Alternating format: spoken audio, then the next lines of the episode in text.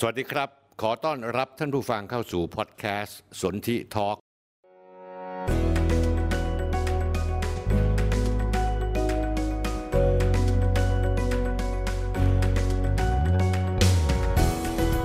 ผมสนธิลิมทองกุลกับบทบาทผู้เท่าเล่าเรื่อง ผมจะเล่าเรื่องต่างๆ ที่ดูไกลตัว ให้ท่านผู้ฟังเข้าใจได้ง่าย ๆ และเห็นภาพทั้งหมดมาติดตามกันนะครับ สวัสดีครับท่านผู้ชมครับ วันนี้เป็นวันศุกร์ที่ 23 ธันวาคม พุทธศักราช 2565 อีก 7 วันก็จะเป็น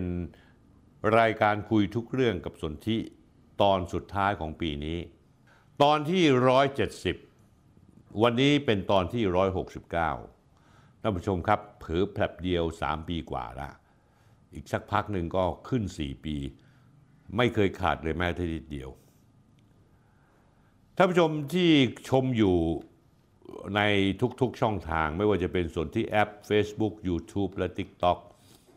ผมขอสวัสดีกับท่านผู้ชมทุกๆท่านนะครับ วันนี้มีเรื่องราวหลายเรื่องราวที่เราจะมาเล่าให้ฟัง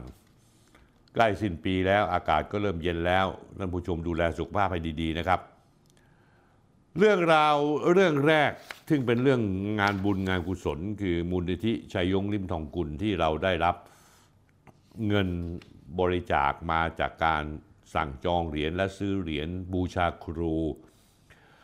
เราได้ถวายเงินบรรพชาในโครงการบรรพชาอุปสมบท บวชชีพรหมโพธิ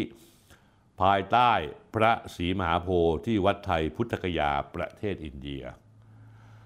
โครงการนี้พระบาทสมเด็จเจ้าอยู่หัวทรงพระกรุณาโปรดเกล้าพระราชทานผ้าไตรแต่เนื่องจากมีค่าใช้จ่ายในการเดินทางไปบวชรูปละ 30,000 บาท ทางมูลนิธิก็เลยถวายเงินสำหรับบรรพชาพระ 9 รูปรวมทั้งสิ้น 270,000 บาท ท่านผู้ชมครับ ร่วมอนุโมทนาบุญครั้งนี้ด้วย เรื่องที่สองช่วงนี้ท่านผู้ชมไม่สังเกตหรือว่าฝุ่นมาแล้วนะ มาพร้อมลมหนาว ท่านผู้ชมอย่าลืมนะครับ เรามีเครื่องฟอกอากาศ Manager รุ่น PCO ที่สามารถ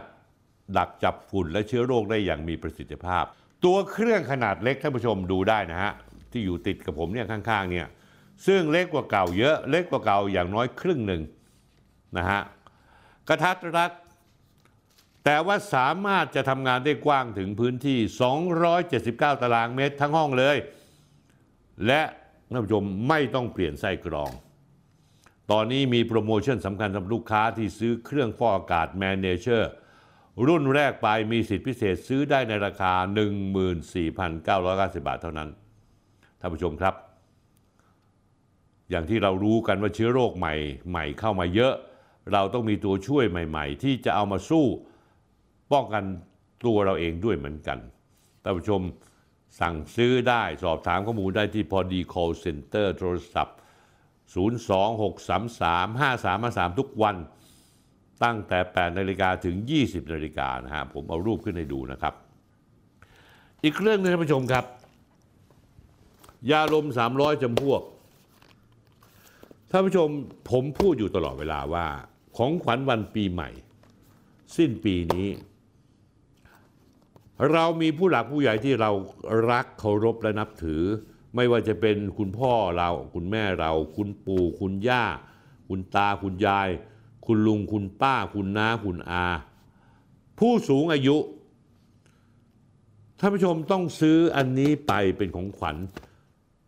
เพราะเป็นยาอายุวัฒนะเป็นของขวัญที่ดีที่สุดดีกว่าทุก ๆ อย่างท่านผู้ชมครับ ดีมากๆ เป็นการทำบุญแล้วก็เป็นการทำกุศลให้กับ ผู้หลักผู้ใหญ่จะเคารพนับถือเขาจะได้มีสุขภาพที่ดี ช่วงนี้ยาลมยังมีโปรโมชั่นส่งท้ายปีเก่าต้อนรับปีใหม่ ตั้งแต่วันนี้นะครับจนถึง 31 มกราคม 2566 ถ้าท่านผู้ชมซื้อยาลม 300จำพวก 6 กล่องขึ้นไป เราจะมอบเหรียญที่ระลึกยาลม 300จำพวกจำนวน 1 เหรียญพร้อมหนังสือบูชาครูอีกหนึ่งเล่มถ้าท่านผู้ชมซื้อยาลม 300จำพวกจำนวน 9 กล่อง เราจะมอบเหรียญที่ระลึกยาลม 300จำพวกจำนวน1เหรียญพร้อมหนังสือบูชาครูหนึ่งเล่ม แล้วแถมยาลมให้ฟรีอีกหนึ่งกล่องท่านผู้ชมครับ ธรรมดาแล้วนอนสิ้นปี เราจะซื้อผลไม้เอ่ยจะซื้อกระเช้าดอกไม้เอ่ยก็เป็นหลักหลายร้อยเป็นพันๆบางทีเราก็ไปซื้อของที่เป็นของแฟชั่นที่ต่างห้างห้างสรรพสินค้าเป็นพันๆท่านผู้ชมครับ 1,800 บาทต่อหนึ่งกล่อง ใช้ได้ 30 วัน ท่านผู้ชมซื้อ 6 กล่อง ก็ไม่ถึงหมื่น แต่ท่านผู้ชมแจกคุณพ่อ แจกคุณแม่ คุณปู่คุณย่าคุณตาคุณยายที่ยังมีชีวิตอยู่ ให้ทานทานทุกวันวันละซองนะฮะของแถมนี้หมดเมื่อไหร่ก็เมื่อนั้นใครมาก่อนได้ก่อน ตอนนี้ครับยอดสั่งซื้อยาลม 300จำพวกมี เยอะมากในทุกช่องทาง และเราเพิ่งมีของเข้ามาใหม่ ไม่ต้องรอแล้วครับท่านผู้ชม ท่านผู้ชมสั่งมาปั๊บได้ปุ๊บเลย ท่านผู้ชมสนใจ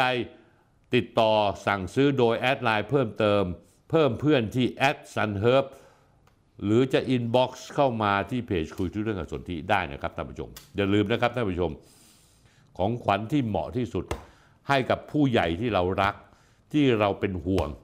ไม่มีอะไรสู้ยาลม 300จำพวกได้ท่านผู้ชมครับอาทิตย์นี้ผมมีเรื่องราวประมาณสัก 6 เรื่อง เรื่องแรกท่านผู้ชมจำได้ไหมผมเคยพูดถึงนายแทนไทยที่ประมูล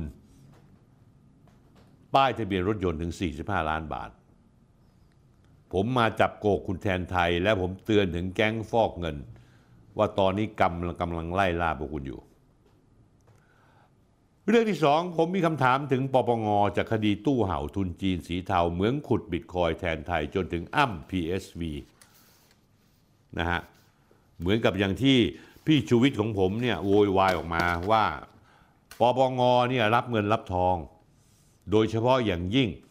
ผมพูดมาแล้วว่าถ้าหัวไม่สายตรงกลางและหางไม่สายหรอก ตัวที่ ตบทรัพย์ชาวบ้านเขามากที่สุดในขณะนี้ น่าประหลาดใจมาก แต่ผมไม่ประหลาดใจก็คือเจ้าหน้าที่ปปงระดับกลาง ที่เรียกคนที่ถูกตรวจสอบมากระทืบ แล้วถามบอกว่าเฮ้ยเงินก้อนนี้ คุณจ่ายมา 20%ของวงเงิน แล้วผมจะปล่อยคุณไป ไม่ยึดทรัพย์คุณ มันเป็นอย่างนั้นจริง ๆ แล้วมันเป็นความจริงท่านผู้ชม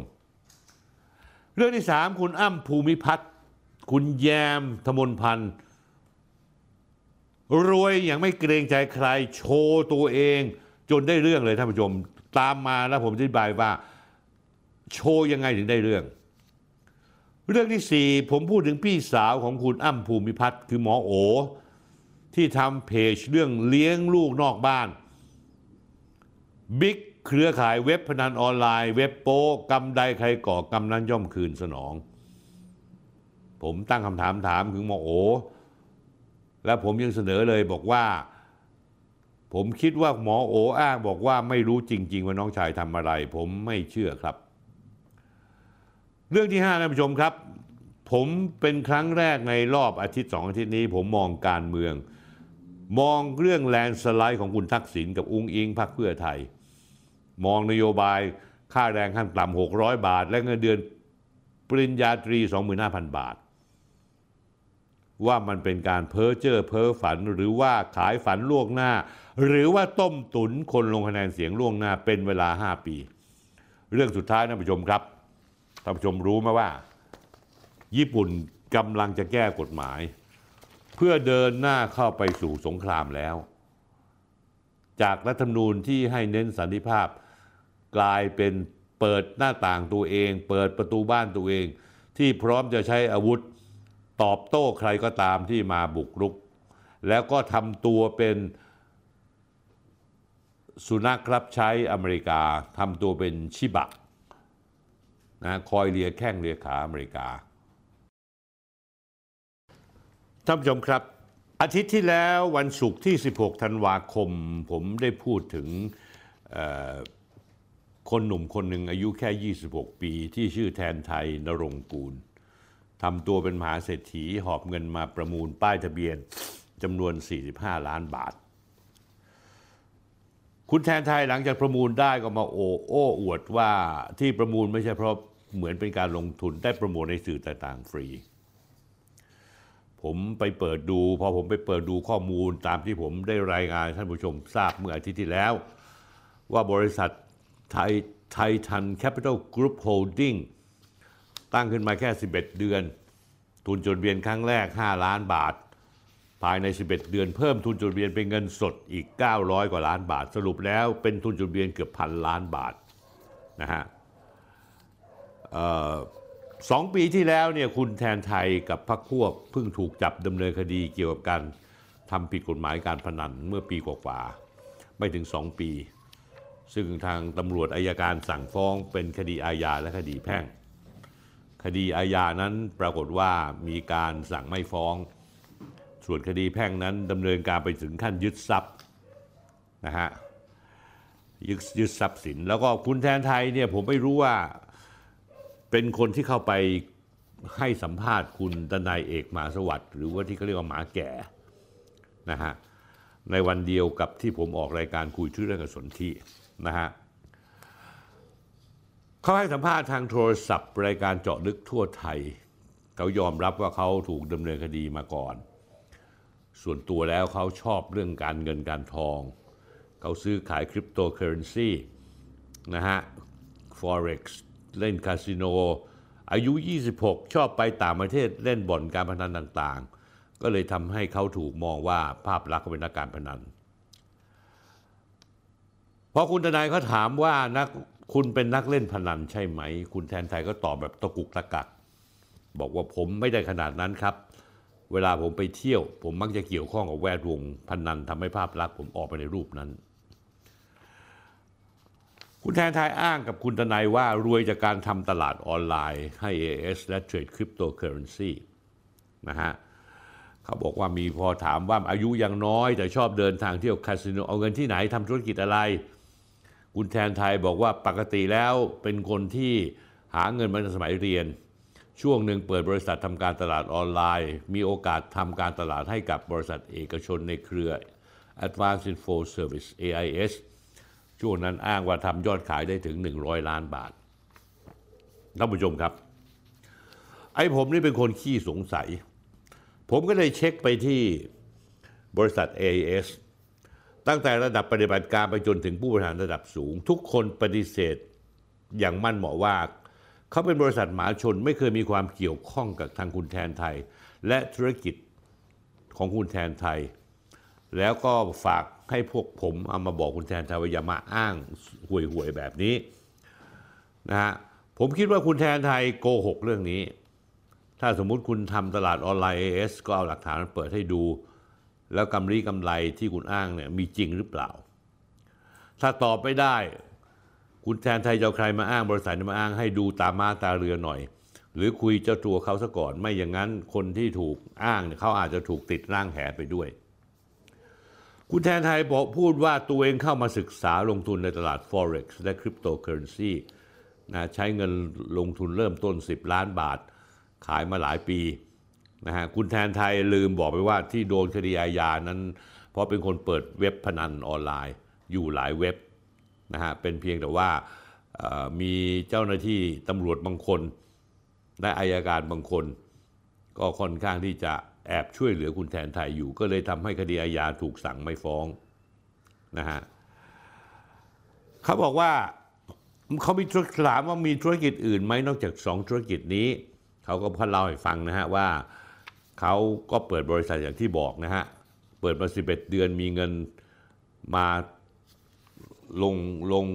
ทุนจดทะเบียนจาก 5 ล้านบาทมาเป็น 900 กว่าล้านบาทนะฮะ แล้วก็คุณแทนไทยปฏิเสธว่าตำรวจแกะรอยเว็บไซต์พนันออนไลน์มีเว็บไซต์ที่เกี่ยวพันกับคุณแทนไทยหรือเปล่าแทนไทยบอกไม่มีนะฮะ เพราะฉะนั้นแล้วเนี่ย คุณแทนไทยก็เลยแก้ตัวทุกๆอย่างนะฮะผ่านรายการของคุณตนายเอกหมาสวัสด์นะฮะก็ก็คือตนายหมาแก่ที่มีชื่อเสียงอยู่ท่านผู้ชมครับ คุณตนายเนี่ยผมสังเกตดูว่าในการให้สัมภาษณ์เนี่ยของคุณแทนไทยเนี่ยช่วงหลังๆเนี่ยตอนท้ายๆรายการคุณดนัยมีเริ่มมีความรู้สึกว่ามันผิดปกติละ นะฮะคุณดนัยก็เลยค่อยๆ ถอยออกมาทีละนิดทีละนิดนะฮะตอนที่ไปคุยคุณแทนไทย เหมือนกับว่าจะพยายามฟอกตัวคุณแทนไทยในรายการตัวเอง แต่ว่าความที่เก๋าในวงการสื่อมวลชน พอเห็นแทนไทยตอบมาแบบนี้นะฮะหลายหลายอย่างซึ่งมันตอบแล้วมันฟังไม่ขึ้นนะฮะทำให้คุณทนายนั้นต้องค่อยๆ ถอยออกมา ผมไม่รู้ว่างานนี้เนี่ยทีมงานคุณทนายเป็นคนติดต่อไป หรือว่าคุณแทนไทยติดต่อมา เพราะว่าเริ่มรู้สึกว่าสปอตไลท์เริ่มจับตัวดูคุณแทนไทยแล้วแต่พอพูดไปพูดไปค่อนข้างชัดเจนว่าเหตุผลที่คุณแทนไทย อธิบายนั้นฟังไม่ขึ้นเลยแม้แต่นิดเดียว ไม่ว่าจะเป็นเหตุผลของการใช้เงิน 45 ล้านบาทไปประมูลป้ายทะเบียนรถ ที่มาของความร่ำรวยของแทนไทยทั้งการประมูลป้ายทะเบียนไลฟ์สไตล์การใช้ชีวิต รวมๆแล้วใช้เงินเป็นพันล้าน พันพันล้านบาทลำพังแค่ทุนจดทะเบียนบริษัท Titan Capital Group อย่างเดียวก็ 900 กว่าล้านบาทแล้วคุณแทนไทยเฮ้ยยังไม่ได้ตอบเลย เฮ้ย คุณเอาเงินจากไหนมาลงทะเบียนลงทุนตั้งแต่9ล้านร้อยล้านบาท เป็นไปได้ไหม ว่าคุณจริง ๆ แล้วคุณทำเว็บพนันออนไลน์ แล้วคุณได้กำไรจากเว็บพนันออนไลน์ แต่คุณปฏิเสธออกมาว่าคุณไม่ได้ทำการนำเงินสดหมุนเวียนในบริษัทตัวเองตั้งขึ้นมาไม่กี่ปี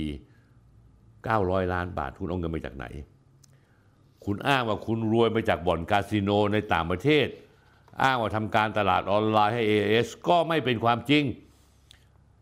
การเทรดคริปโตเทรด Forex จนมีเงินพันพันล้านบาทเรียกได้ว่ารวยรวยน้องๆ กับคุณท็อป น้องๆ คุณท็อปจิรายุทธทรัพย์สิริโสภา เจ้าของบิตคับ ตลาดคริปโตเทรดคริปโตเบอร์หนึ่งของประเทศไทยก็ว่าได้ ถามจริงๆเถอะมันน่าเชื่อถือไหม ถ้าพ่อแม่ไม่รวยแต่มีเงินมหาศาลในวัยแค่นี้ คุณแทนไทยนรงกูลคุณต้องเป็นนักธุรกิจอัจฉริยะฟ้าส่งมาเกิดเป็นแน่แท้นะฮะ สุดท้ายแล้วเนี่ยท่านผู้ชมครับ การออกสื่อคุณแทนไทยครั้งนี้มีแต่ชิบหายกับชิบหาย ไม่มีใครเชื่อถือคำพูดอะและก็พยายามกระเฮี้ยนกระหือโชว์พาว เข้าประมูลเลขสวย กับส่งผลมุมกลับต่อตัวเขา เพราะเป็นได้ฮือฮาแค่วันเดียว สิ่งที่ตามมาจากนั้นผมบอกได้เลยว่ามันเป็นวิบากกรรมคุณแทนไทย อาจจะกลายเป็นหายนะก็ได้นะ ในเวลาไม่ช้าไม่นานนี้ เพราะว่าผมเองได้ข่าวว่าปปงกำลังสนใจที่จะเจาะลึกสืบที่มาที่ไปของเงิน แล้ววันนี้คุณไม่มีคุณอ้ำซึ่งเดี๋ยวผมจะพูดให้ฟัง เป็นคนเคลียร์กับปปงนะฮะไม่มีแล้วเพราะคุณอ้ำโดนจับเข้าคุกไปเรียบร้อยแล้ว แล้ววันนี้ปปงถูกฉีกหน้ากากออกมา แล้วว่าได้ร่วมมือกับคนลักษณะที่ทำธุรกิจสีเทาแบบนี้ เพื่อรับเงินรับทองพวกคุณ คุณแทนไทยครับ คุณอาจจะต้องเดินตามรอยเสียโป้นะ หรือนายโป้โปอานนท์สารจำคุกประมาณ 20 ปี เป็นคดี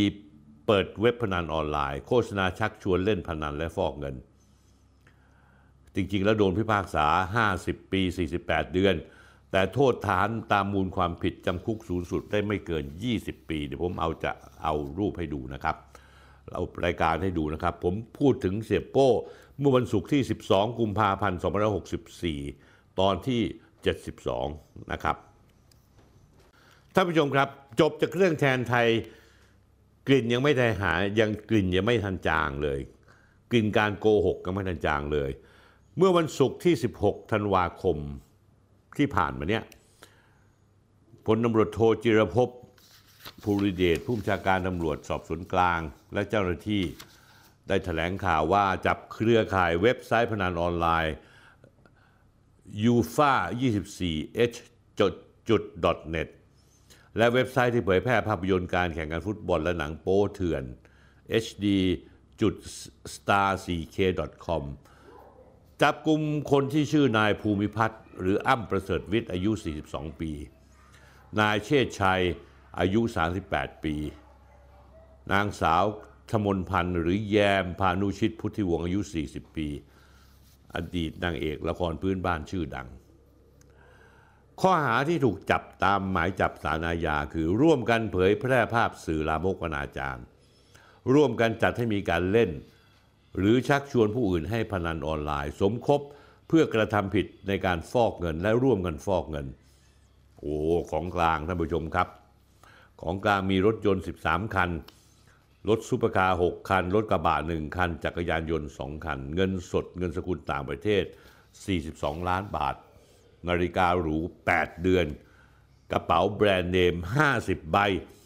คอมพิวเตอร์ 5 เครื่อง โทรศัพท์เคลื่อนที่ 18 เครื่อง สมุดบัญชี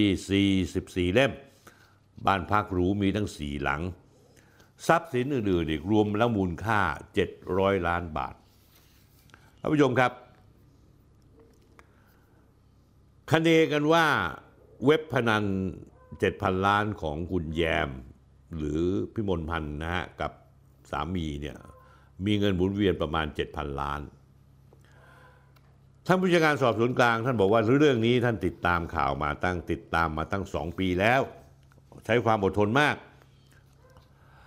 หลังจากตรวจสอบว่ามีกลุ่มเครือข่ายลักลอบเปิดเว็บไซต์พนันออนไลน์ทายผลฟุตบอลชื่อเว็บไซต์ ufa 24h net และเว็บไซต์ที่มีเนื้อหาเกี่ยวกับการเผยแพร่ภาพยนตร์ การถ่ายทอดสด การแข่งขันฟุตบอล อันเป็นการละเมิดลิขสิทธิ์ รวมทั้งภาพยนตร์ที่มีเนื้อหาลามกอนาจารผ่านระบบอินเทอร์เน็ต ชื่อเว็บไซต์ hd.star4k.com ท่านผู้บัญชาการสอบสวนกลางก็เลยแกะรอยตรวจสอบเส้นทางการเงิน พบว่าเส้นทางการเงินของทั้งสองเว็บไซต์เชื่อมโยงไปถึง นายภูมิพัฒน์และนางสาวธมนพันธ์สองสามีภรรยาที่ได้รับผลประโยชน์อย่างแท้จริงจากการเก็บค่าสมาชิก และจัดให้มีการเล่นการพนัน ผ่านระบบอินเทอร์เน็ตบนเว็บไซต์ดังกล่าว มีนายเชษชัยเป็นผู้ทำการถอนเงินสดที่ได้จากเว็บไซต์ดังกล่าว แล้วนำเอาเงินไปมอบให้กับนายอ้ำเฉพาะมกเมษายนและกันยายน 65 6 เดือนที่ผ่านมาเนี่ยท่านผู้ชม เมษาพฤษภามิถุนากรกฎาสิงหากัน 6 เดือน นายเชษชัยได้มีการถอนเงินออกจากบัญชีม้า บัญชีม้าคือบัญชีตัวแทน รับเงินแทนเจ้าของเว็บ กว่า 30 ครั้งรวมเป็นเงิน 400 ล้านบาท นายอ้ำหรือนายภูมิพัฒน์เป็นผู้ควบคุมสั่งการในการถอนเงินสดออกจากบัญชีในแต่ละครั้ง เอาไปเก็บไว้ที่บ้านพักตัวเองเจ้าหน้าที่ไปรวบรวมหลักฐานแล้วขออนุมัติหมายจับหมายค้นจากศาลเข้าค้นบ้านพักที่ อำเภอบางกรวยจังหวัดนนทบุรี และก็จับผู้ต้องหาได้สามคนพลตำรวจโทจิรภพกล่าวว่านอกจากนี้จากการตรวจสอบจากระบบหลังบ้านของเว็บไซต์พนันออนไลน์ของเครือข่ายดังกล่าว มีบัญชีลูกค้าผู้พนันกว่า 40,000 ราย มียอดการเล่นพนันหมุนเวียนต่อเดือนประมาณ 7,000 ล้านบาท อีกทั้งจากการตรวจสอบข้อมูลการเสียภาษีเงินได้ย้อนหลังของผู้ต้องหาทั้ง 3 ราย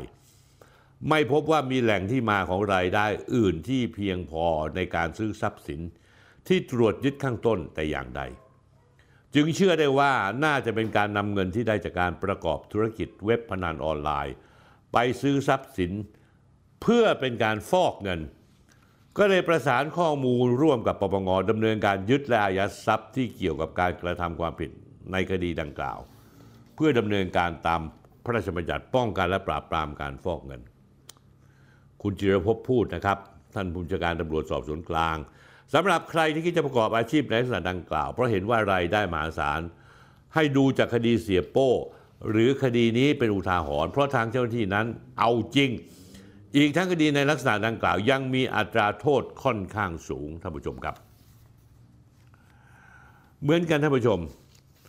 หยุดพักกับนายภูมิพัฒน์นิดหนึ่งกลับมาที่นายแทนไทยพลตำรวจโทจิรภพท่านบอกว่า ตรวจสอบแล้วไม่พบว่าได้ทำงานอะไรไม่ได้เสียภาษีอะไรที่เป็นต้นเหตุของการที่มีเงินเข้ามาแบบนี้ ฉันใดฉันนั้น ผมอยากให้พลตำรวจโทจิรภพตรวจสอบในแทนไทยด้วย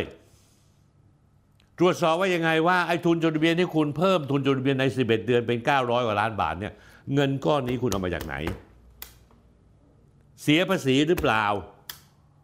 อะไรได้มีอะไรที่ไหนที่สามารถที่จะทำกำไร ให้คุณเอาเงิน 900ล้านบาทเนี่ยเอามาเพิ่มทุนบริษัทของคุณ นี่คือการฟอกเงินชัดๆท่านผู้ชมครับ เพราะฉะนั้นแล้วเนี่ยสถานภาพในแทนไทยวันนี้จะแก้ตัวยังไงก็ตาม แต่ถ้าตรวจสอบกันจริง ๆ ล้วงเงินเข้าไปจริง ๆ จะค้นพบว่าไอ้900 900 กว่าล้านบาทนั้นที่มาที่ไปไม่สะอาดไม่โปร่งใส และค่อนข้างสกปรก นี่ผมกำลังรอคุณแทนไทยฟ้องผมอยู่นะ ผมอยากให้คุณฟ้องจริง ๆ อย่าช้า เพราะผมรู้ว่าในอ้ำภูมิพัฒน์เนี่ยเป็นหน้าม้าเป็นคนกลางที่คอยเคลียร์เรื่องกับตำรวจ และก็เรื่องกับปปงหมายความว่าคนที่ดูคดี เรื่องฟอกเงินในเรื่องของเว็บพนันออนไลน์ หรือทำธุรกิจสีเทานั้น นายภูมิพัฒน์นี่จะเป็นคนเข้าไปเคลียร์กับปปงให้ เหมือนอย่างคุณชูวิทย์เนี่ยตีแสกหน้าปปงไปแล้ว ว่ารับเงินรับทอง และเดี๋ยวผมจะมีตอนเรื่องของปปงให้ท่านผู้ชมฟังในอาทิตย์นี้ด้วย ในรายการนี้ด้วยเอาละครับ ผมเอาโลโก้โฆษณาของ u f a 24H ของคุณแยม คือภรรยาคุณอ้ำนะฮะ 24 ชั่วโมงโฆษณาได้ ท่านผู้ชมเคยคุ้นชื่อหรือเปล่าว่า ไอ้เว็บยูฟาเบ็ดเนี่ยมันเคยไดีมาที่ไหนมาก่อน ท่านผู้ชมครับ มันเป็นเว็บไซต์พนันออนไลน์ที่เป็นกลุ่มในทุนเดียวกันกับสัปดาห์ที่แล้ว ที่รายการผมออกมา เปิดโปงว่าเป็นแก๊งมิจฉาชีพที่ไล่ตะเวนเช่าบ้านตามพื้นที่ต่างๆ ในพื้นที่กรุงเทพและปริมณฑลเพื่ออะไรท่านผู้ชม เพื่อไปตั้งเหมืองขุดบิตคอยแล้วทำประเทศชาติเสียหายไปกว่า 500 ล้านบาท ถ้าคำนวณเครือข่ายทั้งประเทศ จริง ๆ อาจจะเป็นมูลค่าเสียหายค่าไฟมากกว่า 50,000 ล้านบาทท่านผู้ชมครับ ต่อจิ๊กซอว์ความเชื่อมโยงได้แล้วหรือไม่ว่าอะไรเป็นอะไร ตั้งแต่เรื่องเหมืองขุดบิตคอยขโมยไฟหลวง เชื่อมโยงกับในทุนจีนสีเทา และในทุนเว็บพนันออนไลน์ที่ชื่อ u f a b e t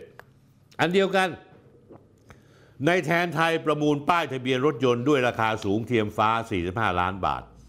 อ้างว่าร่ำรวยมากำไรที่ได้จากการเทรดบิตคอยและคริปโตเคอเรนซีนอกจากนี้แล้วในแทนไทยซึ่งมีประวัติการเปิดเว็บพนันออนไลน์ จนถูกจับกลุ่มเมื่อปี 2563 แต่หลุดคดีอาญามาได้ เพราะว่ามีคนช่วยเคลียร์ตำรวจและปปงแต่ปปงเคลียร์ไม่ได้เพราะว่าศาลแพ่งพิพากษาไปแล้ว ศาลแพ่งให้ยึดทรัพย์ปปงช่วยอะไรไม่ได้ ยังมีบริษัทในเครือที่อ้างว่าเปิดบริษัทขายเครื่องขุดบิตคอยอีกด้วยของนายแทนไทย ซึ่งไอ้บริษัทบ้านี่แล้วก็กลุ่มที่ถูกจับเนี่ยมันก็คือคนที่ขโมยไฟของการฟ้านครหลวงใช้ วันศุกร์ที่แล้วเนี่ย 26 ธันวาคม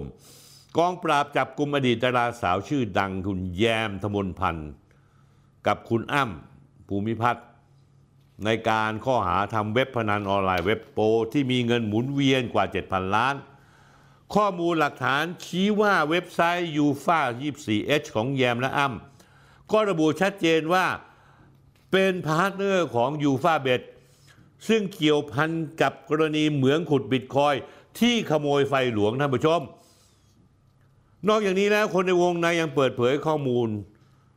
ให้ผมรู้ว่าในอ้ำภูมิพัฒน์ที่ถูกจับไปนั้น มีความรู้จักมักคุ้นกับคนแวดวงเดียวกับนายแทนไทย ปีที่แล้วตอนหนังโฟคิงที่นายแทนไทยเป็นนายทุนออกฉาย Facebook ของนายอ้ำก็โพสต์เขียนเชียร์กันนักกันหนา ก็คือสรุปง่ายๆ เป็นเพื่อนกัน เพื่อนซีเผลอๆจะเป็นหุ้นส่วนกันซะด้วยซ้ำอยู่ในวงการเดียวกัน ท่านทิพดีดีเอสไอครับ พลตำรวจโทจิรภพภูริเดชผู้บัญชาการสอบสวนกลางครับพบตรครับพลตำรวจเอกดำรงศักดิ์กิติประพัฒน์ปปงครับ เจ้าหน้าที่ผู้เกี่ยวข้องกับคดีทั้งหลายช่วยบอกให้ผมฟังทีสิ ยืนยันให้ผมชัดๆท่านผู้ฟังชัดๆสักทีสิว่า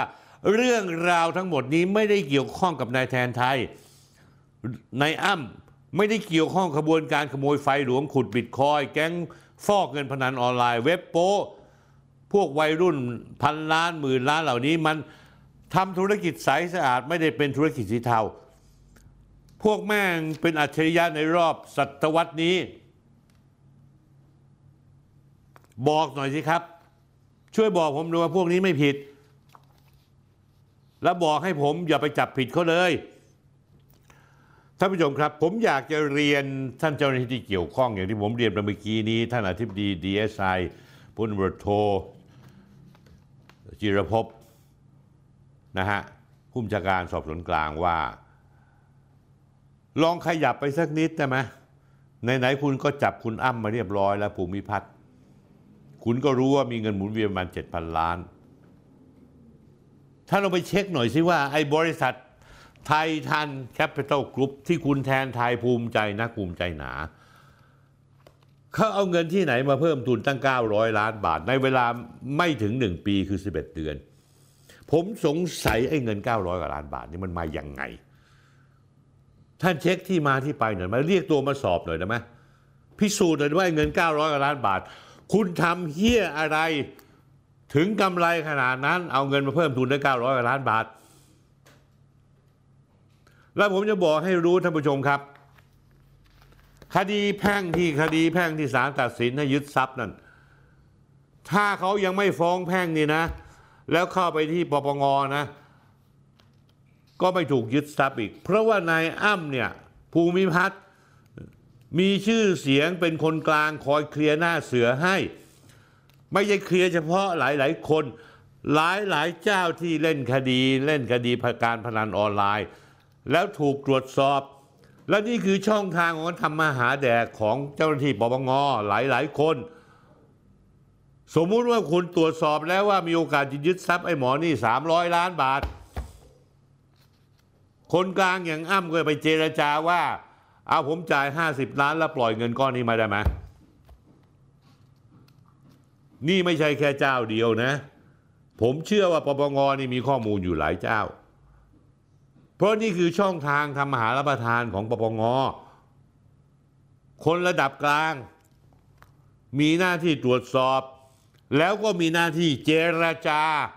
กับไอ้พวกที่ถูกตรวจสอบ บอกเฮ้ย ผมเช็คแล้วนะ เงินคุณไม่มีที่มาที่ไปประมาณเท่านี้เดี๋ยวผมจะอายัดนะ พี่พี่ผมมี 50 พี่ปล่อยไปเถอะเงิน 200 ล้าน ถ้าอายัด700 ล้านพี่เดี๋ยวผมปล่อยพี่ร้อยหนึ่ง ส่วนไอ้เจ้าหน้าที่นั้นรับมาก็แทงบัญชีไปว่าพิสูจน์แล้ว ว่าเงินก้อนนี้มีที่มาที่ไป หรืออาจจะบอกว่ามีอยู่สองก้อน ก้อนหนึ่งร้อยล้าน ก้อนหนึ่งแปดร้อยล้านร้อยล้านต้องอายัด แต่เจ็ดร้อยล้านมีที่มาอะไรต้องปล่อยไป นี่คือวิธีทำมาหาแดกของปปงรวมทั้งตำรวจและรวมทั้งดีเอสไอบางคนด้วยท่านผู้ชมครับ ท่านผู้ชมครับ ตั้งแต่ปลายเดือนตุลาคม 2565 ที่ผ่านมาเนี่ยมีคดีความเยอะเลย เรื่องเกี่ยวกับทุนสีเทาของจีนในตู้ห่าวบ้างนะฮะเรื่องของสถานบันเทิงในพัทยา จับกลุ่มล่าสุดจับกลุ่มสองสามีภรรยา คือแยมธมนพันธ์กับอ้ำภูมิพัฒน์มาถึงวันนี้สองเดือนแล้ว หน่วยงานต่างๆที่เกี่ยวข้องออกมา take action กันเต็มที่ ไม่ว่าจะเป็นตำรวจท้องที่บชนกองปราบปรามสำนักงานตำรวจแห่งชาติดีเอสไอและกระทรวงยุติธรรมท่านผู้ชมรู้ว่ามีอยู่หน่วยงานเดียวที่เงียบเชียบผิดปกติ นั่นคือสำนักงานป้องกันและปราบปรามการฟอกเงินปปงเงียบซะจนน้องชีวิตของผมต้องออกมากระทุ้งสยกใหญ่ หนึ่งในตัวละครสำคัญที่ถูกเปิดเผยออกมาและถูกกล่าวหาว่ามีความเชื่อมโยงกับปปงคือนายอ้ำภูมิพัฒน์ประเสริฐวิทย์ หรืออ้ำ PSV ชูวิทย์เขาแถลงข่าวโรงแรมเดอะเดวิสเมื่อวันศุกร์ที่ 16 ธันวาคม 2565 เขาเขียนชาร์ตให้ดู หลายคนไปสนใจในเรื่องตู้ห่าวและทุนจีน แต่ชาร์ตนี้มีรายชื่อของคนสองบุคคลที่รายการคุยทุกเรื่องสนธิเอามาตีแผ่มาตลอดช่วงหลายสัปดาห์ที่ผ่านมา นั่นคืออ้ำ PSV หรืออ้ำภูมิพัฒน์รวมทั้งนายแทนไทยด้วย วันนี้ผมจะมาตีแผ่อธิบายอย่างละเอียดว่าอ้ำภูมิพัฒน์กับแทนไทยนั้นเกี่ยวข้องกันยังไง และไปเกี่ยวข้องกับปปงได้ยังไง จากข้อมูลเชิงลึกของผมในอ้ำภูมิพัฒน์อายุ 42 ปีเป็นตัวการ เขาเป็นคนเขียนโปรแกรมเว็บพนันและเว็บหนังเถื่อน และเว็บโปขึ้นมาด้วยตัวเอง หรือเข้าใจง่ายๆว่าเขาเป็นเจ้าของกิจการนั่นเอง มีม้ามือขวาเขา ชื่อนายเชษชัยหงคำทำหน้าที่ดูแลคุมบัญชีม้า คอยถอนเงินออกจากธนาคาร ก่อนจะหิ้วเงินสดมาส่งต่อให้นายอ้ำและแยมธมนพันธ์สองผัวเมีย ซึ่งเจ้าหน้าที่มีหลักฐานชัดเจนว่าหลายครั้ง ขณะที่นายเชษชัยไปทำการถอนเงินจากธนาคาร อ้ำกับแยมเดินทางไปด้วย ทั้งคู่ไม่ได้เข้าไปในธนาคาร รถที่ใช้ขนเงินก็เป็นรถโตโยต้าอัลพาดที่มีชื่อของนาย นางสาวธมนพันธ์หรือแยมเป็นผู้ครอบครอง หลังจากถอนเงินเสร็จนายเชษชัยและนายภูมิพัฒน์อ้ำจะขับรถไปส่งธมนพันธ์ที่บ้านพักก่อนจะนำเงินสดไปเก็บที่บ้านพักอีกหลังหนึ่ง นอกจากนี้ยังเป็นที่รู้กันดีว่าอ้ำภูมิพัฒน์นอกเหนือจากจะเป็นเจ้าของเว็บพนัน และเว็บหนังเว็บโป้เถื่อนใหญ่ระดับประเทศ มีเงินหมุนเวียนเดือนกว่าละ7,000 ล้านบาทแล้ว เจ้าตัวยังมีความสนิทสนมเป็นเด็กในคาถาของผู้บริหารระดับสูงของพนักงานป้องกันและปราบปรามการฟอกเงิน เป็นคนมีเป็นหน้าเสือคอยวิ่งต้นเคลียร์ตัวหรือเงินสินบนให้กับเจ้าที่ระดับสูงปปงให้กับกลุ่มเว็บพนันออนไลน์ เครือข่ายใหญ่ ๆ อีกหลายสิบเว็บ รวมทั้งมี หน้าที่เป็นหน้าเสือเคลียร์ตำรวจทุกหน่วย ที่มีอำนาจจับเว็บพนันออนไลน์ท่านผู้ชมไปคิดเอาเองกันแล้วกันว่าหน่วยงานไหนบ้าง ลามไปจนถึงเป็นหน้าเสือของ DSI ด้วย ว่ากันง่ายๆ คือนายอ้ำนี่เป็น one stop service ทุกเว็บถ้าผ่านอ้ำภูมิพัฒน์ทุกอย่างสะดวกโยทิน วิธีเคลียร์ของอ้ำนี่ก็คือว่าเขาจะเก็บรับเงินสวยแทนทุกหน่วยก่อนจะหอบหิ้วไปเคลียร์ สมมติเว็บพนันนี้ จะต้องเคลียร์อ้ำภูมิพัฒน์จะต้องเคลียร์อ้ำภูมิพัฒน์จะเรียกเงินผู้ประกอบการมาก่อน 50 ล้านบาทต่อเดือน อ้ำจะไปเคลียร์ 20 ล้าน เข้ากระเป๋า 30 ล้าน แบบนี้อ้ำกับแยมไม่รวยได้ไง ท่านผู้ชมท่านผู้ชมลองคำนวณคิดดูว่าเว็บพนันออนไลน์มีกันกี่เจ้าตำรวจมีกันกี่หน่วย ไหนจะปปงไหนจะ DSI ไหนจะกองบัญชาการไซเบอร์ รายได้ต่อเดือนต่อปีจะมากมายมหาศาลขนาดไหนนะฮะล่าสุดชูวิทย์ออกมาโหมโรงเปิดโปง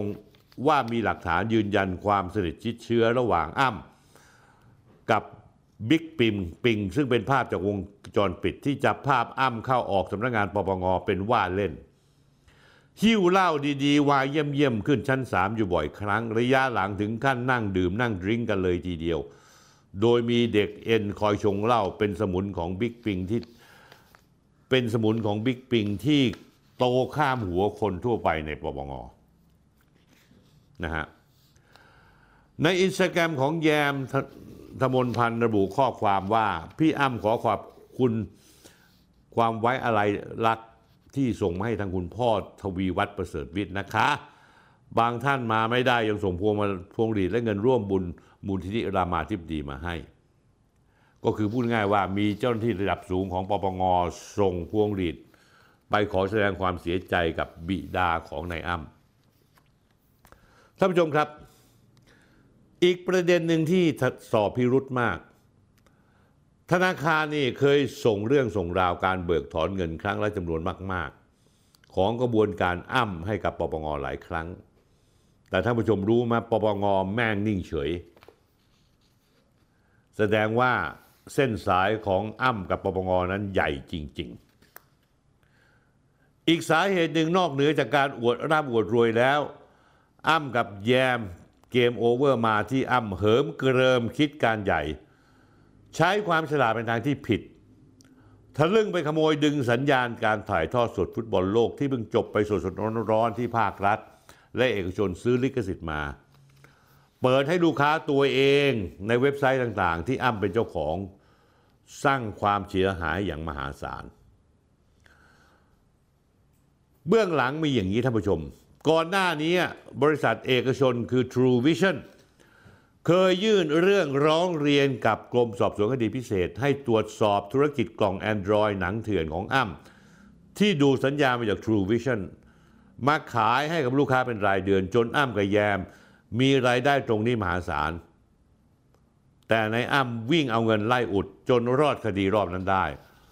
แต่รอบนี้ไม่รอดเหมือนที่เคยเป็นท่านผู้ชมครับ ถึงวันนี้แม้เจ้าหน้าที่จะสามารถตามยึดทรัพย์ที่ได้จากการกระทำผิดของอ้ำได้กว่า 700 ล้านบาทท่านผู้ชมครับ แต่เชื่อผมด้วยที่ประชาชนได้เห็นได้รับรู้รับทราบนี้เป็นแค่ เศษเสี้ยวท่านผู้ชมจากรายได้บ่อนออนไลน์ และเว็บโปอันมหาศาล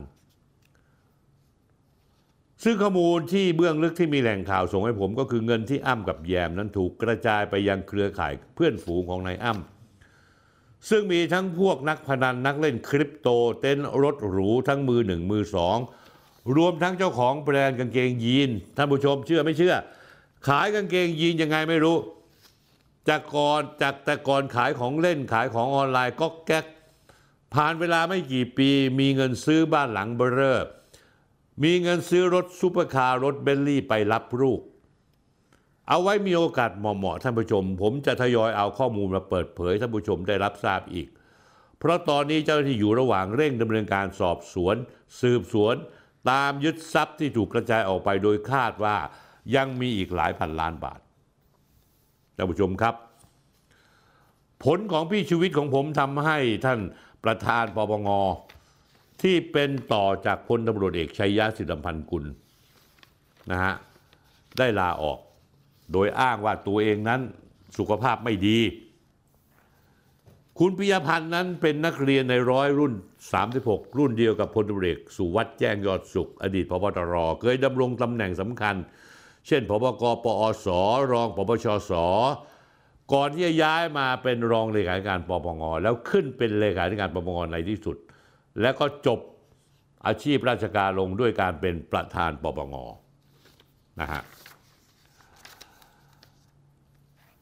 คุณปิยพันธ์เนี่ยได้เคยได้รับการประเมิน คุณธรรมความโปร่งใสในการดำเนินงานหน่วยงานภาครัฐ โดยสำนักงานปปชและปปท โดยได้รับคะแนนประเมินอยู่ในระดับ A A บวก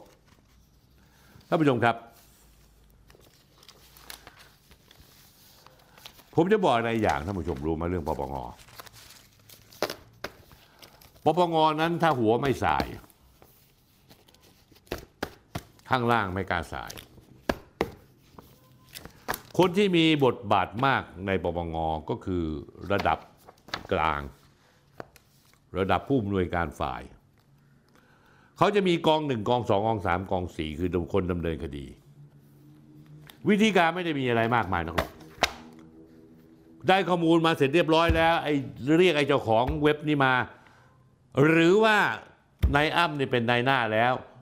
นายอ้ำก็จะบอกพี่ครับพี่ครับ ไอ้นี่นี่ผมมีอันนี้ให้ร้อยหนึ่งหรือห้าสิบพี่เอาไปแบ่งกันเอง ก็เคลียร์ไม่ทำอะไรทั้งสิ้น ไม่ทำอะไรทั้งสิ้นนะแล้วพวกที่โดนโดนตรวจสอบทรัพย์สินแล้วมีเงินมากเป็นพิเศษเนี่ยท่านผู้ชมเชื่อมันตลกมาก ร้อยทั้งร้อยรวมทั้งในแทนไทยด้วย บอกว่าร่ำรวยมาจากการเล่นคริปโต เพราะว่ามันพิสูจน์ไม่ได้ท่านผู้ชม ว่ามึงเล่นคริปโตตอนไหน มีหลักฐานในการเล่นคริปโตไหม ก็อ้างว่ารวยจากคริปโต บางคนเอาเงินส่งออกไปที่ชายแดนแล้วส่งกลับเข้ามา อ้างว่าเดี๋ยวไปเล่นบ่อนการพนันที่พม่าที่เขมรได้เงินมาแล้วก็เอาเงินออกมากลับมาจากเมืองไทย อาจจะมีการถแถลงแจ้งมาที่ชายแดนว่าเงินที่เอาเข้ามามีเท่านี้ เพราะว่าไปเล่นการพนันที่ฝั่งโน้น การเล่นการพนันที่ฝั่งต่างประเทศไม่ผิดกฎหมาย แต่เอาเงินเข้ามาต้องแจ้งที่มาที่ไป ก็บอกว่าเอาเงินเข้ามา เพราะเล่นการพนันได้ ซึ่งเงินก้อนนั้นคือเงินของเขาเอง เขาขนออกไปแล้วเข้ามาให้ถูกต้องตามกฎหมาย ให้ถูกต้องมีการแจ้งถูกต้อง อาจจะมีการเสียภาษีเงินได้โน่นนี่นั่นก็ว่ากันไปตำรวจ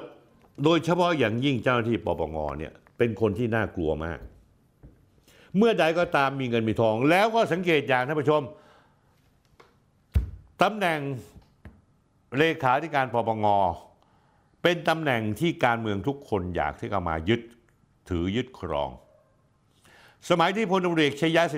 สิริอัมพันกุลเป็นเลขาปปงแล้วขึ้นมาเป็นประธานปปงนั้นที่อยู่ได้อยู่ได้รอดตลอดรอดฝั่งเพราะพล เอกประยุทธ์จันโอชาเป็นคนแบ็ค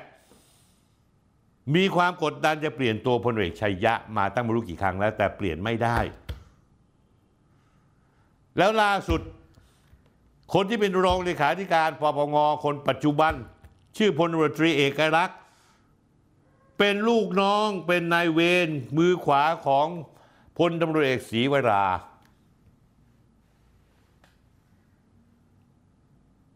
คนคนนี้ก็รอจังหวะที่จะขึ้นมาแทนเลขาปปงรออย่างกระเฮี้ยนกระหือ คนคนนี้เคยเป็นรองผู้บัญชาการตำรวจภูธรภาคหกอยากจะรู้ว่าพลตำรวจเอกเอกรัฐเป็นคนยังไง ให้ไปเช็คคนที่ภาคหกดู แล้วก็จะร้องอ๋อกันทุกคนมันเป็นของมันเช่นนี้แหละคนนี้อยากจะขึ้นเป็นเลขาธิการปปงเพราะว่า อำนาจเลขาธิการปปงมันสูงมาก คุณถูกตรวจสอบอันนี้ปังปับ๊บลูกน้องเสนอมา นายครับ ผมดูแล้วเงินสองก้อนนี้ เงินก้อนนี้ หาที่มาที่ไปไม่ได้ เสนออายัดยึดได้เลย แต่ก้อนนี้มีที่มาที่ไป ให้ปล่อยไป ไอ้ก้อนที่มีที่มาที่ไปให้ปล่อยไปนี่อยากจะรู้เหมือนกันว่าที่มาที่ไปของแม่งเป็นยังไง ที่ปล่อยไปก็เพราะว่าอ้ำเป็นคนเคลียร์ให้ปล่อย ก็คือว่าถ้าโดนยึดแล้วก็จะแยกเงินออกเป็นสองกองทุกทีหรือสามกอง ไอ้กองใหญ่พอสมควรเนี่ยจะถูกปล่อยไป ส่วนไอ้สองกองนั้นนี่จะถูกอายัด เพราะว่าพิสูจน์ได้ว่าไม่มีที่มาที่ไปมันก็เลยมีผลงานขึ้นมางานท่านผู้ชม เข้าใจยังนี่ผมพูดอย่างนี้เนี่ย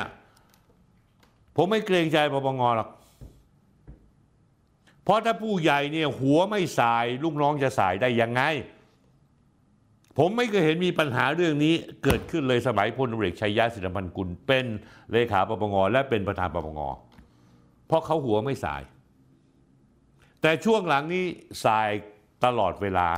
และผมไม่รู้ว่า ถ้าพลตำรวจตรีเอกลักษณ์ขึ้นมาเป็นเลเลขาปปงด้วยอำนาจทางการเมือง จะเกิดอะไรขึ้น ผมเพียงแต่หวังว่า คุณเอกรัฐคงจะเป็นคนที่ซื่อสัตย์ไม่รับเคลียร์งานใครทั้งสิ้น คุณเอกรัฐต้องพิสูจน์ตัวคุณเองในฐานะที่คุณเนี่ยเคยเป็นรองผู้จัดการตำรวจภูธรภาคหกส่วนประวัติคุณเป็นยังไงนั้น ผมไม่พูดดีกว่า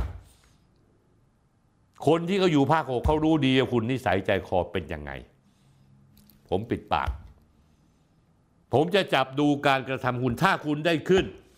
แต่ตอนนี้คุณคงกระเคียนกระหืออยากจะขึ้นใจแทบขาดท่านผู้ชมครับ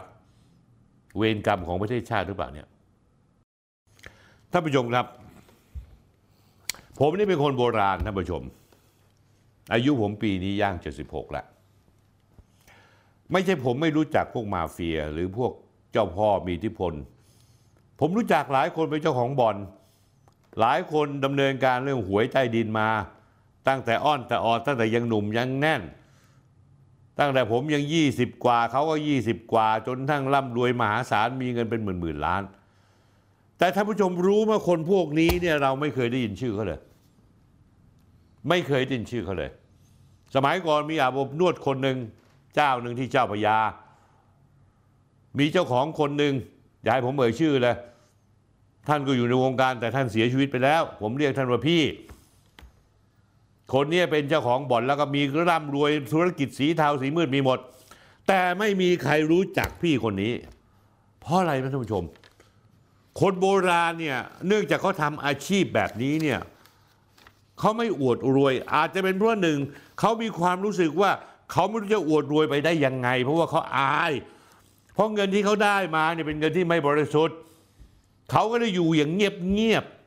ๆวิธีการได้เงินมาเนี่ยเขาเอาเงินเข้าไปซื้อทรัพย์สินซื้อที่ดินซื้อตึกซื้อโน่นซื้อนี่ เอาเงินไปลงทุนให้กับลูกหลานทำบริษัททำกิจกรรมขาดทุนในปีสองปีแรกก็ช่วยจนกระทั่งมันอยู่ได้และมีกำไร เหมือนกับคนร่ำรวยสมัยก่อน ย้ายผมพูดเลยนะฮะ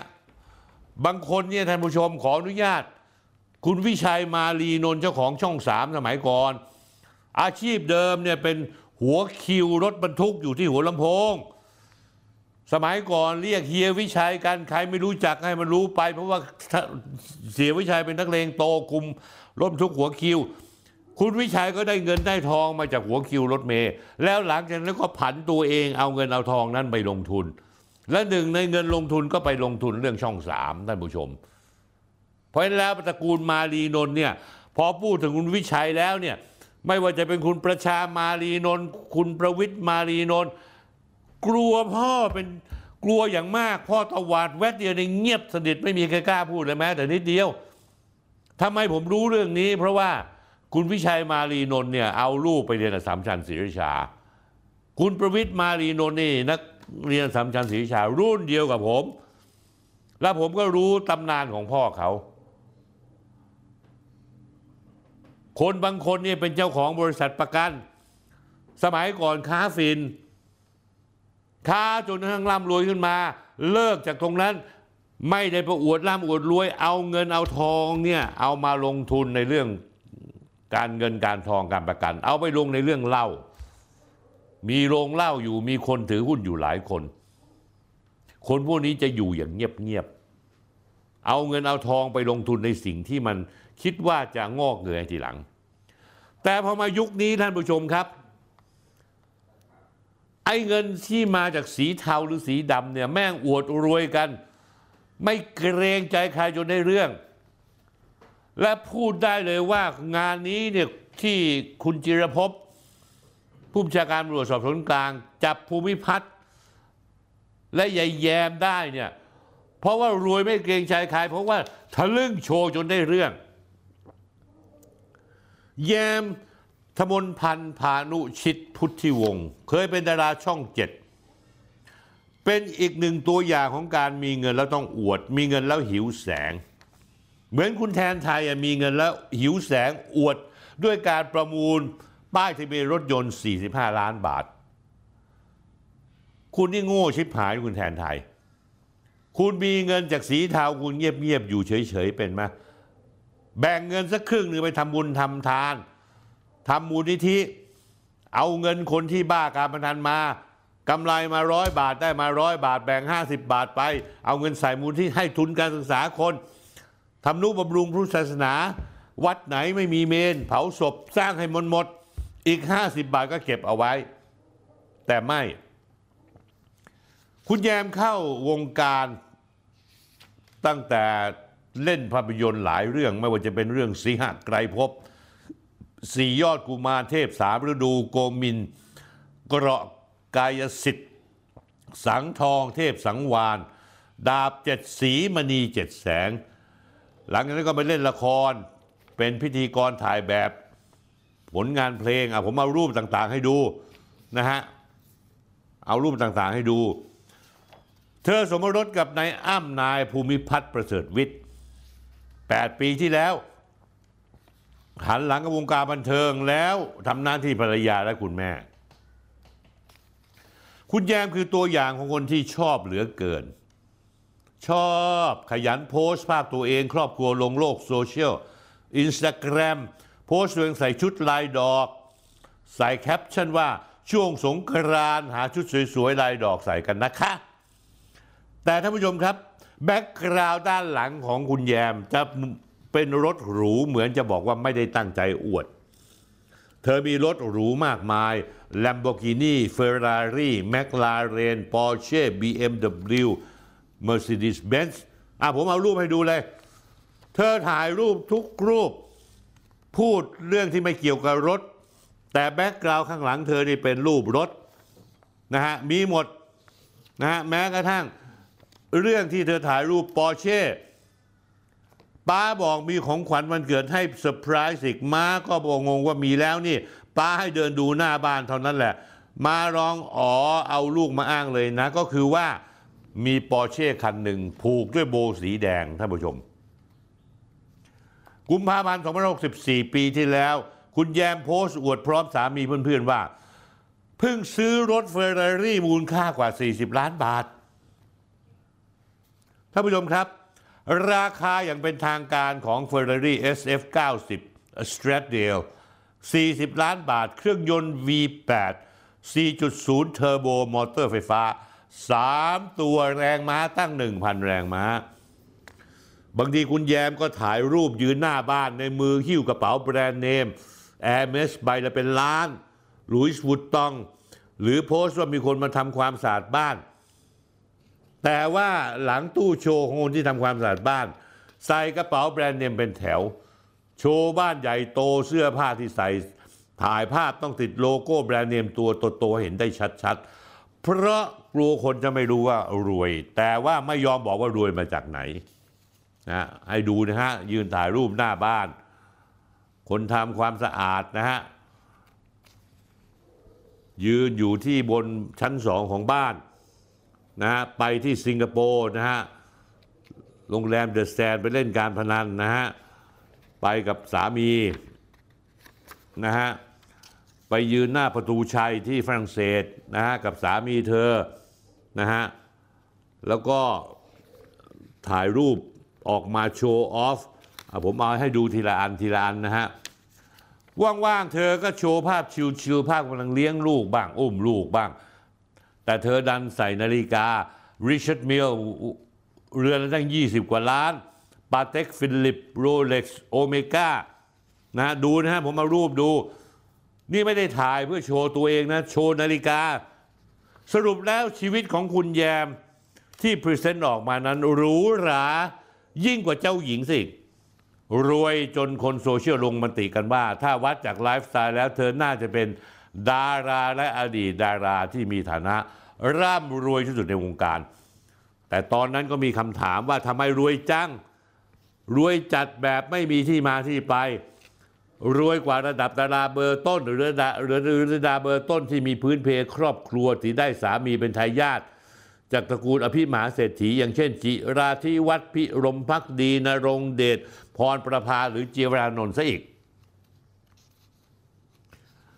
ประเด็นที่ท่านผู้ชมถามคำถามมากที่สุด ถึงความร่ำรวยของแยมและสามี คือเหตุการณ์ที่เกิดขึ้นเมื่อต้นปี 2565 ที่ผ่านมานั่นเองท่านผู้ชมครับ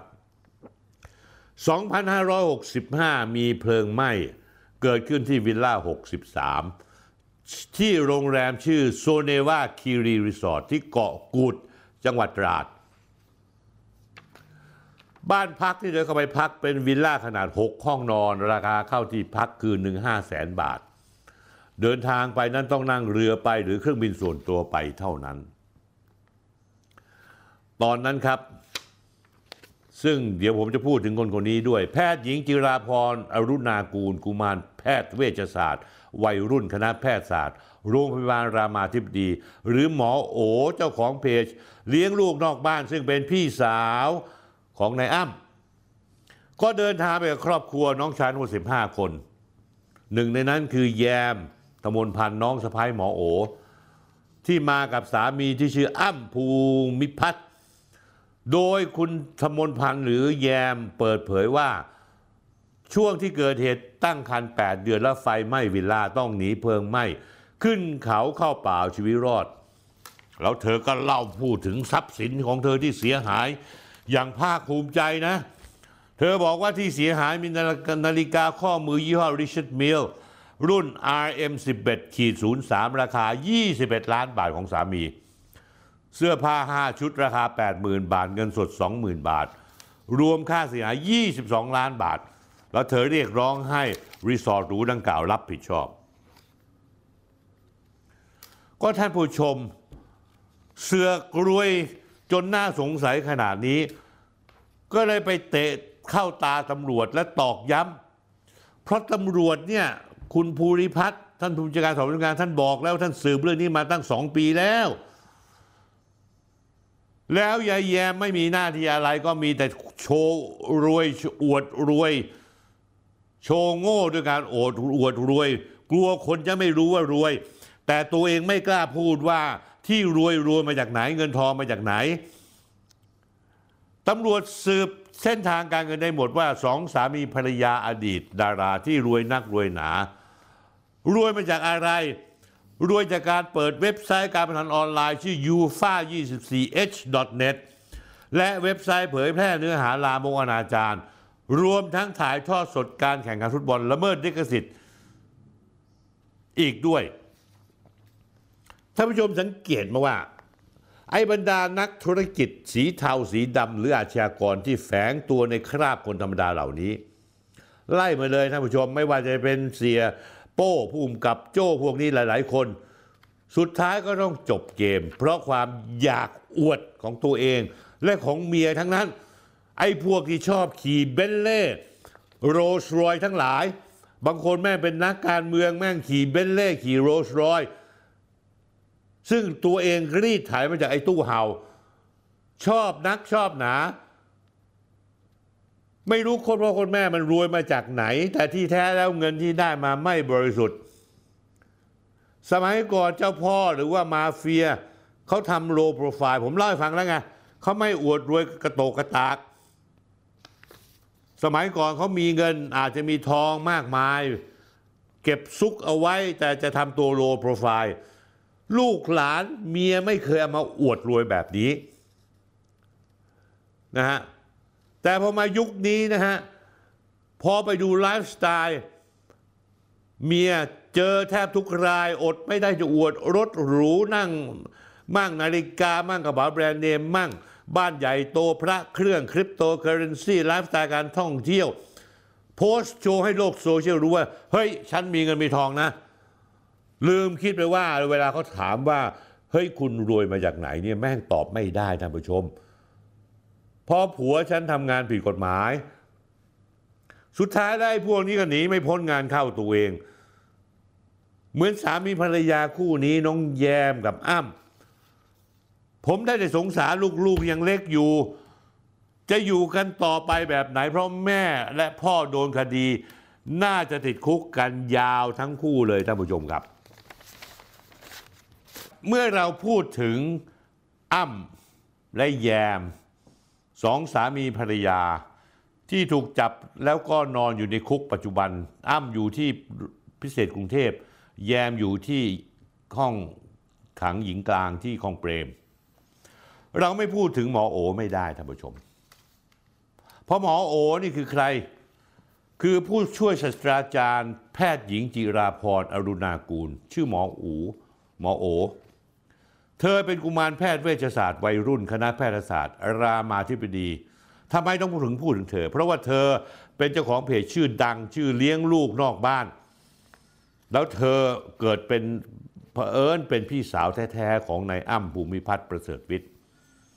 หรือเป็นพี่สะพ้ายของอดีตนางเอกสาวแยมธมนพันธ์ที่เพิ่งโดนตำรวจรวบตัวไปในข้อหา ถูกดำเนินคดีข้อหาฟอกเงิน เว็บพนัน เว็บโป๊พฤติกรรมของหมอโอที่เผยแพร่ผ่านเพจของเธอนั้นมีคนติดตามมาประมาณ 780,000 คน เป็นเวลาหลายปีนะครับ หมอโอเนี่ยตั้งแต่น้องชายและน้องสะพ้ยถูกจับไป เธอถูกตั้งข้อสงสัย และมีคำถามจากสังคมถามว่า เกี่ยวข้องกับธุรกิจสีดำของน้องชายหรือเปล่า ไม่ใช่เพียงเพราะมีสถานภาพเป็นพี่สาวผู้ต้องหาเท่านั้น แต่เผอิญเผอิญหมอโอ เป็นหมอที่ทำตัวอยู่ในสปอตไลท์ของสังคมอยู่เสมอ เพจเลี้ยงลูกนอกบ้านใน Facebook ของหมอโอ มีคนตามอยู่ประมาณ 7 0 0 0 0 0กว่าคน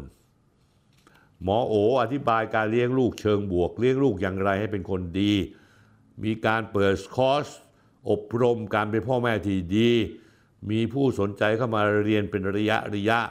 เธอไปบรรยายที่โน่นที่นี่ในฐานะผู้เชี่ยวชาญในการเลี้ยงลูก และหมอที่สนับสนุนความหลากหลายทางเพศ หมอที่เข้าใจวัยรุ่น เมื่ออยู่ความจับจ้องในสายตาของสังคมทันทีที่มีข่าวรวบตัวน้องชายและน้องสะพ้ายท่านผู้ชมครับ ผู้คนในสังคมอดคิดไม่ได้ที่จะไปเชื่อมโยงกับสิ่งที่หมอโอเขียนไว้ในเพจ อย่างเช่นบทความเรื่องคำสอนสิบข้อ สอนลูกให้โตไปโดยไม่โกง ล่าสุดชาวเน็ตเข้ามาแสดงความเห็นโพสต์ดังกล่าวเป็นจำนวนมากเกี่ยวกับประเด็นที่น้องชายหมอโอ ถูกดำเนินคดีฟอกเงินเว็บพนันเว็บโป้ชาวบ้านเขาตั้งคำถามว่า หมอโอสอนแต่ลูกแต่ไม่สอนน้องตัวเองบ้างหรือ สอนน้องยังไงให้โกง สงสัยหมอจะลืมสอนน้อง และเข้าใจครับว่าคุณหมอเลี้ยงแต่ลูกไม่ได้เลี้ยงน้อง ในที่สุดหมอโอทนไม่ไหววันเสาร์ที่ 17 ธันวาคม ออกมาโพสต์ Facebook ปฏิเสธว่าไม่รู้เห็นหรือส่วนเกี่ยวข้องกับน้องชายและน้องสะพ้ย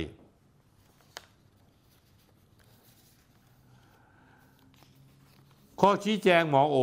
ฟังดูก็น่าเห็นใจนะครับเขาบอกว่าต่างคนต่างโตกันแล้ว ใครจะทำอะไรก็ห้ามกันไม่ได้ แต่ในเมื่อคุณหมอโอเป็นคนมีปัญญา โอ้ยเธอจบเตรียมอุดมศึกษาเตรียมพยาไทย จบแพทย์มหิดล จนมาถึงเป็นอาจารย์หมอในโรงพยาบาลดับต้นๆของประเทศ เธอสร้างโปรไฟล์ของเธอเป็นคนเก่งเหมือนกับข่าวที่แล้ว ผมออกเรื่อง Face Off สร้างโปรไฟล์ตัวเอง คุณหมอย่อมรู้ทราบพื้นเพครอบครัวตัวเองดีมาตั้งแต่ต้น ผมก็เลยต้องใช้ความกล้าหาญหน่อยถามคุณหมอว่า คุณหมอไม่รู้เลยแล้วว่าทำไมน้องชายที่ทำธุรกิจโทรศัพท์มือถือพร้อมเล่นหุ้นเหรียญคริปโตอยู่ จู่ๆโคตรรวยผิดปกติ มีเงินทองมหาศาล ในภาวะที่คนเล่นหุ้นหรือคริปโตอื่นเขาเจ๊งกันเป็นระนาว ทรัพย์สินที่ตำรวจยึดได้ เฉพาะเป็นของกลางก็มีมูลค่า 700 กว่าล้านบาท ผมเล่าให้ฟังแล้วมีอะไรบ้าง ผมถามคุณหมอโอจริง ๆ ว่าคุณหมอไม่สงสัยไม่เคยถามน้องชายเลยนะไลฟ์สไตล์ยิ่งยิ่งกว่าหมหาเศรษฐีของน้องชายมาอย่างไง ข้าวของอย่างนี้มาอย่างไง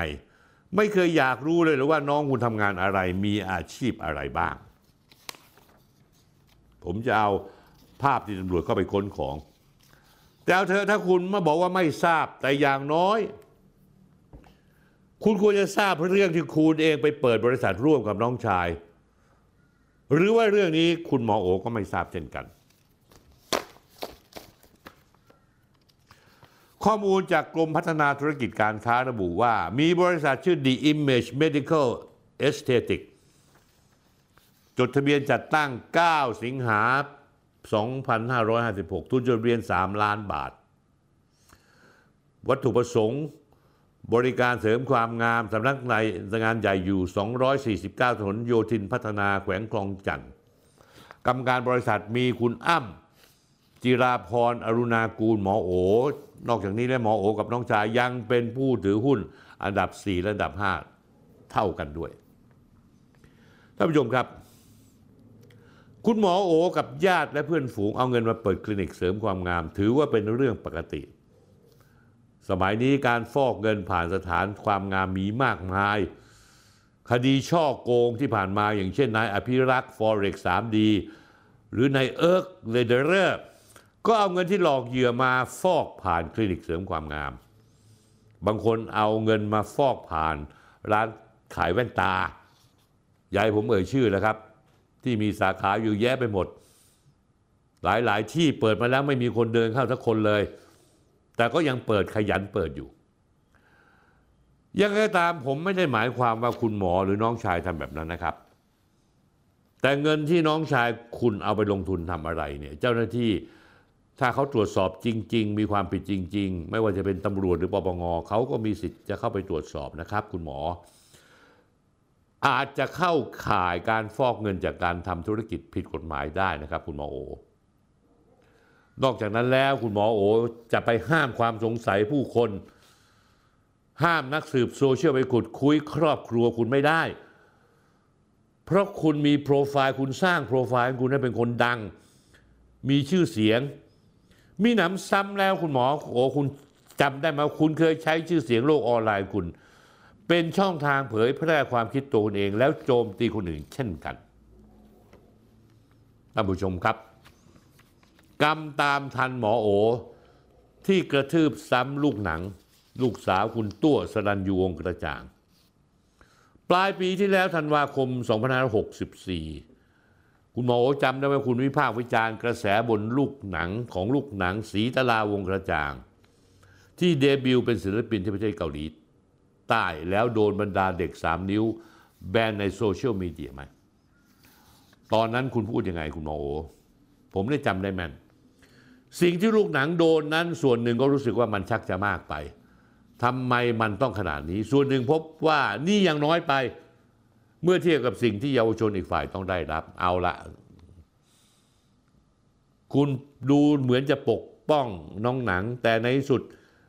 คุณก็กระทืบน้องหนัง ส่วนหนึ่งก็พบว่านี่ยังน้อยไป เมื่อเทียบกับสิ่งที่เยาวชนอีกฝ่ายต้องได้รับ คุณหมอโอครับ มีหลายข้อที่คุณหมอโอพูดในเรื่องน้องหนัง ผมจะเอาข้อหนึ่งมาพูด ข้อ 4 ข้อ 5 ข้อ 6 ข้อ 4 หมอโอบอกว่าถ้าเราเชื่อและศรัทธาว่าคนเราควรเห็นต่างทางการเมืองได้ เราควรลุกขึ้นมาตั้งคำถามว่าเด็กจำนวนมากที่ศรัทธาในประชาธิปไตยทำไมพวกเขาต้องถูกกักขัง เขาถูกกักขังง่ายๆนิดเดียวถ้าคุณหมอโอ ใช้สติปัญญา ที่เรียนจบเตรียมพยาไทยเตรียมใหญ่ แล้วเรียนจบแพทย์ ว่าที่ถูกกักขังนี่ก็เพราะมันมีเรื่องมีราว เขาทำผิดกฎหมาย และที่ถูกกักขังก็เพราะว่าเขา เมื่อได้รับประกันตัวแล้วศาลระบุว่าไม่ให้กลับไปทำเหมือนเดิมอีก ก็ไม่เชื่อก็ยังกลับไปทำเหมือนเดิม ก็เลยถูกกักขัง แล้วผิดมาตรา1นึหมิ่นพระบรมเดชานุภาพ เขาไม่ได้ถูกซีซัวกักขังโดยไม่มีเหตุไม่มีผล เราทำความเข้าใจกันตรงนี้ก่อนนะคุณหมอโอ ข้อห้างหมอโอบอกว่าถ้าเราคิดว่าความเกลียดไม่ควรเป็นมรดกที่ถ่ายทอดจากรุ่นสู่รุ่น เราควรเข้าใจ ถ้าความรักสำหรับใครก็ไม่สามารถบังคับหรือถ่ายทอดกันได้จากรุ่นสู่รุ่น ข้อ 6 ถ้าเราเห็นใจลูกของคนที่เกิดชุมนุมกปปส ที่วันนี้ต้องมารับผลกระทบ กับสิ่งที่พ่อแม่หรือตัวเองเคยทำเราควรขอโทษที่ตัวเองอาจจะเคยเหยียบย่ำลูกหลานคนที่เรามองเขาเป็นศัตรูคุณหมอครับคุณหมอนี่เลอะเทอะชิบหายเลยนะ ลูกของคนที่เคยชุมนุมกปปสคุณตั้วสรัญยูวงกระจ่าง ไม่เคยชุมนุมกปปส น้องผมคนนี้เป็นพันธมิตรประชาชนเพื่อประชาธิปไตย ขนานแท้และดั้งเดิม ไม่เคยชุมนุมกปปสข้อมูลคุณยังไม่ตรงเลยคุณยังเลอะเทอะ หาว่าน้องลูกหนังเป็นลูกของคนที่เคยชุมนุมกปปสมีหน้าคุณถึงไม่เคยรู้เรื่องอะไรเลยเกี่ยวกับน้องชายคุณ คุณจะให้ผมเชื่อได้ไหมว่าคุณไม่รู้เรื่องว่าน้องชายคุณทำธุรกิจสีเทา หรือวันที่คุณยกทีมกันไปเที่ยวเกาะกูดจังหวัดตราด นั่งเครื่องบินส่วนตัวไป แล้วไฟไหม้ตรงนั้นนะคุณไม่สงสัยมั้างหรอว่าทำไมน้องชายคุณแม่งรวยเอารวยเอาท่านผู้ชมครับ คุณหมอต้องยอมรับซะก่อนว่าที่ผ่านมาคุณใช้สถานการณ์ที่เป็นสถานะที่คุณเป็นแพทย์เป็นหมอ เป็นถึงอาจารย์หมอ ซึ่งมีสถานะทางสังคมที่สูงกว่าคนทั่วไป มาแสดงทัศนคติอันบิดเบี้ยว ใช้วาทกรรมวาทศิลป์ในการสร้างความชอบธรรม กระทืบซ้ำผู้อื่นมาหลายกรณีจนบางทีผมไม่อยากว่าทัศนคติอย่างนี้คุณไม่น่าเป็นอาจารย์ใครเขาได้ อย่าว่าแต่เป็นอาจารย์แพทย์เลยที่ต้องมีความเป็นธรรม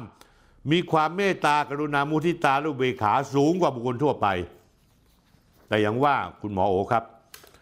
กรรมใดใครก่อกรรมนั้นย่อมสนอง มาถึงวันนี้การกระทำที่ผิดกฎหมายรุนแรงของน้องชายคุณ กับน้องสะพ้ายถึงขนาดที่ศาลไม่อนุญาตให้ประกันตัวนั้น ถ้าใช้ตักกาเดียวกับที่คุณหมอโอวิพากษ์วิจารณ์น้องลุงหนัง ลูกสาวของตัวสลันยูก็แสดงคุณเองก็ต้องเตรียมตัว ก็ต้องยอมรับการโดนวิพากษ์วิจารณ์ขุดคุยจากการกระทำของน้องชายคุณเช่นกัน แม้ว่าคุณจะเกี่ยวหรือไม่เกี่ยวตามที่คุณกล่าวอ้างมา อันนี้ผมไม่ได้พูดเองนะ แต่เป็นคนที่เข้าคอมเมนต์ในเพจเลี้ยงลูกนอกบ้านของหมอโอยกตัวอย่างให้ดูก็ได้ วิเคราะห์การวิจารณ์น้องลูกหนังขนาดนี้แล้ว น้องชายคุณหมอเป็นแบบนี้คุณหมอรู้สึกยังไง เว็บเว็บพนันคือจุดเริ่มต้นของปัญหาครอบครัว ปัญหาอาชญากรรม ปัญหาเศรษฐกิจ อยากรู้จังคุณหมอมีความเห็นเรื่องนี้ยังไงบ้าง จะสอนเรื่องสื่อลามกการพนันให้เด็กยังไงเมื่อคนในครอบครัวคุณหมอทำธุรกิจแบบมอมเมาคน อีกความเห็นหนึ่งห่วงเยาวชนที่ได้ผลกระทบจากกปปส แล้วเยาวชนพ่อแม่เยาวชนที่ชิบหาย เพราะน้องชายหมอจะออกมาขอโทษยังไงดีคะ นี่แหละค่ะ เวรกรรม อีกความเห็นหนึ่งไม่อยากจะเชื่อว่าคนที่เป็นถึงอาจารย์แพทย์จะมีความคิดแบบนี้ คุณหมออายุเท่าไหร่แล้ว น้องลูกหนังอายุเท่าไหร่ทำแบบนี้เหมือนผู้ใหญ่รังแกเด็กเอาอาคติตัวเองมาตัดสินใจเด็กผู้หญิงคนหนึ่งเพราะการเมือง ไม่ใช่แค่น้องชายหมอที่ทำในสิ่งที่กฎหมายห้าม แต่ตัวคุณหมอเอง ก็ประดิษฐ์คำสวยๆให้คนที่มีแนวทางเดียวคุณหมอใช้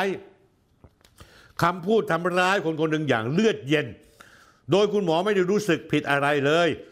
คุณหมอลองพิจารณาดูกันแล้วกันค่ะว่าคนประเภทนี้โตจากครอบครัวแบบไหน แล้วมาเขียนเพจให้อ่านบ้าง อีกความเห็นหนึ่งตกลงฉันจะเอาความเกลียดชังไปลงที่ลูกหลานของผู้บ่อนทำลายชาติทำเว็บพนันเว็บโปได้ไหมอะ เพราะพ่อแม่มันทำไม่ดีลูกหลานต้องรับกรรมแบบนี้ ใช่ไม่ใช่ ใช่ไม่ใช่ คุณหมอ โอ้ใช่ไม่ใช่ คุณหมอโออีกประโยคนึงประโยคที่เขียนว่านี่ยังน้อยไปของคุณหมอโหดร้ายมากนะคะ เหมือนอนุญาตให้สาวกไปบูลลี่คนอื่นได้ตามสบาย ทั้งทั้งที่ลูกหนังไม่ได้ทำผิดอะไรเลย เมื่อเทียบกับน้องชายคุณหมอ เสียใจมากที่เห็นเพื่อนมากดไลค์ความถูกต้องไม่มีมีแต่ความถูกใจผู้ชมครับ คุณหมอโอครับ ผมคิดว่าคุณคงเจ็บปวดกับเรื่องนี้มาก สิ่งที่คุณทำกับลูกหนัง แล้วสิ่งที่ น้องชายและน้องสะพ้ายคุณทำกับสังคม ลูกหนังไม่ได้ผิดอะไรเลยแม้แต่นิดเดียวในยุคนั้น เพราะเขามีพ่อที่ชื่อสรัญยูวงกระจ่าง และพ่อดันมาเป็นแกนนำพันธมิตรประชาชนเพื่อประชาธิปไตย ซึ่งไม่ถูกฉลกกับพวกสามนิ้ว คุณหมอโอเห็นว่าตอนนั้นลูกหนังกำลังเพียงพล้ำคุณไม่มีเมตตากรุณามุทิตาเลยแม้แต่นิดเดียวคุณก็ใช้วาทศิลป์วาทกรรมของคุณ กระทืบน้องลูกหนัง ทั้งทั้งที่ตัวสลันยูไม่ได้ทำผิดอะไรเลยแม้แต่นิดเดียว เขาต่อสู้กับการคอร์รัปชันของทักษิณชินวัตรเท่านั้น เขาต่อสู้เพื่อคุณงามความดี แต่คุณก็ยังโยงลูกหนังไปถึงพ่อเขา กระทืบลูกสาวซึ่งไม่รู้เรื่องอะไรเลย วันนี้สมควรหรือยังที่ประชาชนเขาจะโยงน้องชายคุณไปถึงบิดามารดาของคุณ และกระทืบน้องชายคุณ หรือเขาอาจจะบอกว่าพ่อแม่ เลี้ยงลูกยังไง หรือพี่สาวดีแต่สอนชาวบ้านเขา แต่น้องชายตัวเองไม่สอน คุณหมอโอครับ ผมแนะนำอะไรอย่างเลยไหม จากนี้ไปคุณหุบปากได้แล้วปิดเพจชุนไปเถอะเฮงซวยท่านผู้ชมครับ วันนี้ถ้าไม่พูดถึงเรื่องการเมืองหน่อยก็จะตกข่าว เอาสักหน่อยดีไหมท่านผู้ชม วันนี้ผมจะพูดเรื่องแลนสไลด์ท่านผู้ชมจำคำว่าแลนสไลด์ได้ไหมที่พักเพื่อไทยนำโดยหนูอุ้งอิง พยายามแสดงออกถึงการแลนสไลด์และแลนสไลด์ที่ตั้งใจพูดมาโดยคุณทักษิณกับคุณอุงอิงนั้นก็หมายความว่าประชาชนเสียงส่วนใหญ่ จะเข้ามาสนับสนุนพรรคเพื่อไทยทำให้มีสสเข้ามาอย่างมหาศาลที่เรียกว่าแลนสไลด์แต่วันนี้เมื่อมาดูแล้วเนี่ยแลนสไลด์ของคุณทักษิณและอุงอิงเนี่ยแปลว่าคนไหลออกจากพรรค ตั้งแต่ก่อนการเลือกตั้งท่านผู้ชมครับถ้าติดตามข่าวจะเห็นว่าบุคคลระดับแกนนำไหลออกเป็นชุดแรก ๆ ชุดแรก ๆ เลยตั้งแต่ต้นเลย ไม่ว่าจะเป็นคุณหญิงสุดารัตน์เกยุราพันธ์โพกินพลกุลพงเทพเทพการจนาและอีกหลายต่อหลายคน จากนั้นแกนนำระดับตัวรองๆก็ทยอยออกมาไม่ว่าจะเป็นคุณการุณโหสกุล จิรายุทธห่วงทรัพย์ กลางเดือนที่ผ่านมาสสเพื่อไทยออกจากตำแหน่งสสอีก 7 คน กระจายไปหลายจังหวัดไม่ว่าจะเป็นอุดรธานีศรีสะเกดอยุธยาพิษณุโลก กรุงเทพนครนายก นครราชสีมา ถ้านับนิ้วกันแล้วจนถึงวันนี้แกนนำและสสเพื่อไทยลาออกแล้วมากกว่า 40 คนเข้าไปแล้วท่านผู้ชมท่านผู้ชมครับ ผมก็เลยจะถามกลับมาว่า นี่คือสภาวะพรรคการเมืองที่กระแสมาแรง ถึงขั้นจะชนะแบบแลนด์สไลด์หรือชนะท่วมท้นหรือเปล่า นั่นคือสิ่งที่ผมอยากจะฝากให้คิด เรื่องที่สองก็ถกเถียงกันมากคือค่าแรงขั้นต่ำ600บาท เงินเดือนปริญญาตรีให้เริ่มที่25,000ปรากฏว่าทุกคนก็อยากจะเพิ่มค่าแรงขั้นต่ำแต่ว่าพรรคเพื่อไทยเอาค่าแรงขั้นต่ำมาล่อ ทุกพักอยากได้ค่าแรงขั้นต่ำเพิ่มสูงขึ้นเพื่อช่วยเหลือประชาชน แต่ท่านผู้ชมครับต้องอยู่บนพื้นฐานความเป็นจริง ไม่ใช่นำมาล่อลวง เพราะว่าพักเพื่อไทยเสนอค่าแรงขั้นต่ำแบบประเภทต้มตุ๋นล่วงหน้า 5 ปี หลอกคนไทยล่วงหน้า 5 ปี อธิบายเรื่องการขึ้นค่าแรง จากที่อ้างว่าขึ้นได้ถึง 600 บาทในปี 2570 อีก 5 ปีข้างหน้า ในการเลือกตั้งครั้งหน้าเนี่ยถ้าเพื่อไทยเป็นรัฐบาลจะมีเวลาทำงานตามวาระคือ 4 ปี 2566 ถึง 2569 แต่เพื่อไทยดันไปบอกว่าจะได้ค่าแรง 600 บาทใน 2570 เหมือนกับการต้มตุ๋นล่วงหน้า 5 ปี ไม่ได้ทำตามที่หาเสียงในช่วงที่เป็นรัฐบาล แต่บอกว่าจะเกิดขึ้นในช่วงที่หมดวาระท่านผู้ชมครับ ผลกระทบที่เกิดขึ้นคือนโยบายนี้จะเป็นการทำลายเศรษฐกิจล่วงหน้า 5 ปี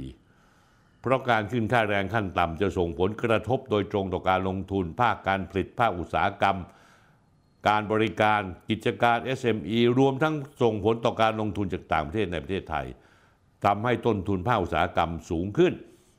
บริษัทที่คิดมาลงทุนในเพื่อนไทยอาจจะเปลี่ยนใจไปลงทุนในประเทศเพื่อนบ้านกันหมด ผลกระทบต่อห่วงโซ่การผลิตภาคอุตสาหกรรมทั้งระบบ ส่วนนโยบายคนจบปริญญาตรีเงินเดือนเริ่มที่ 25,000 บาทนั้น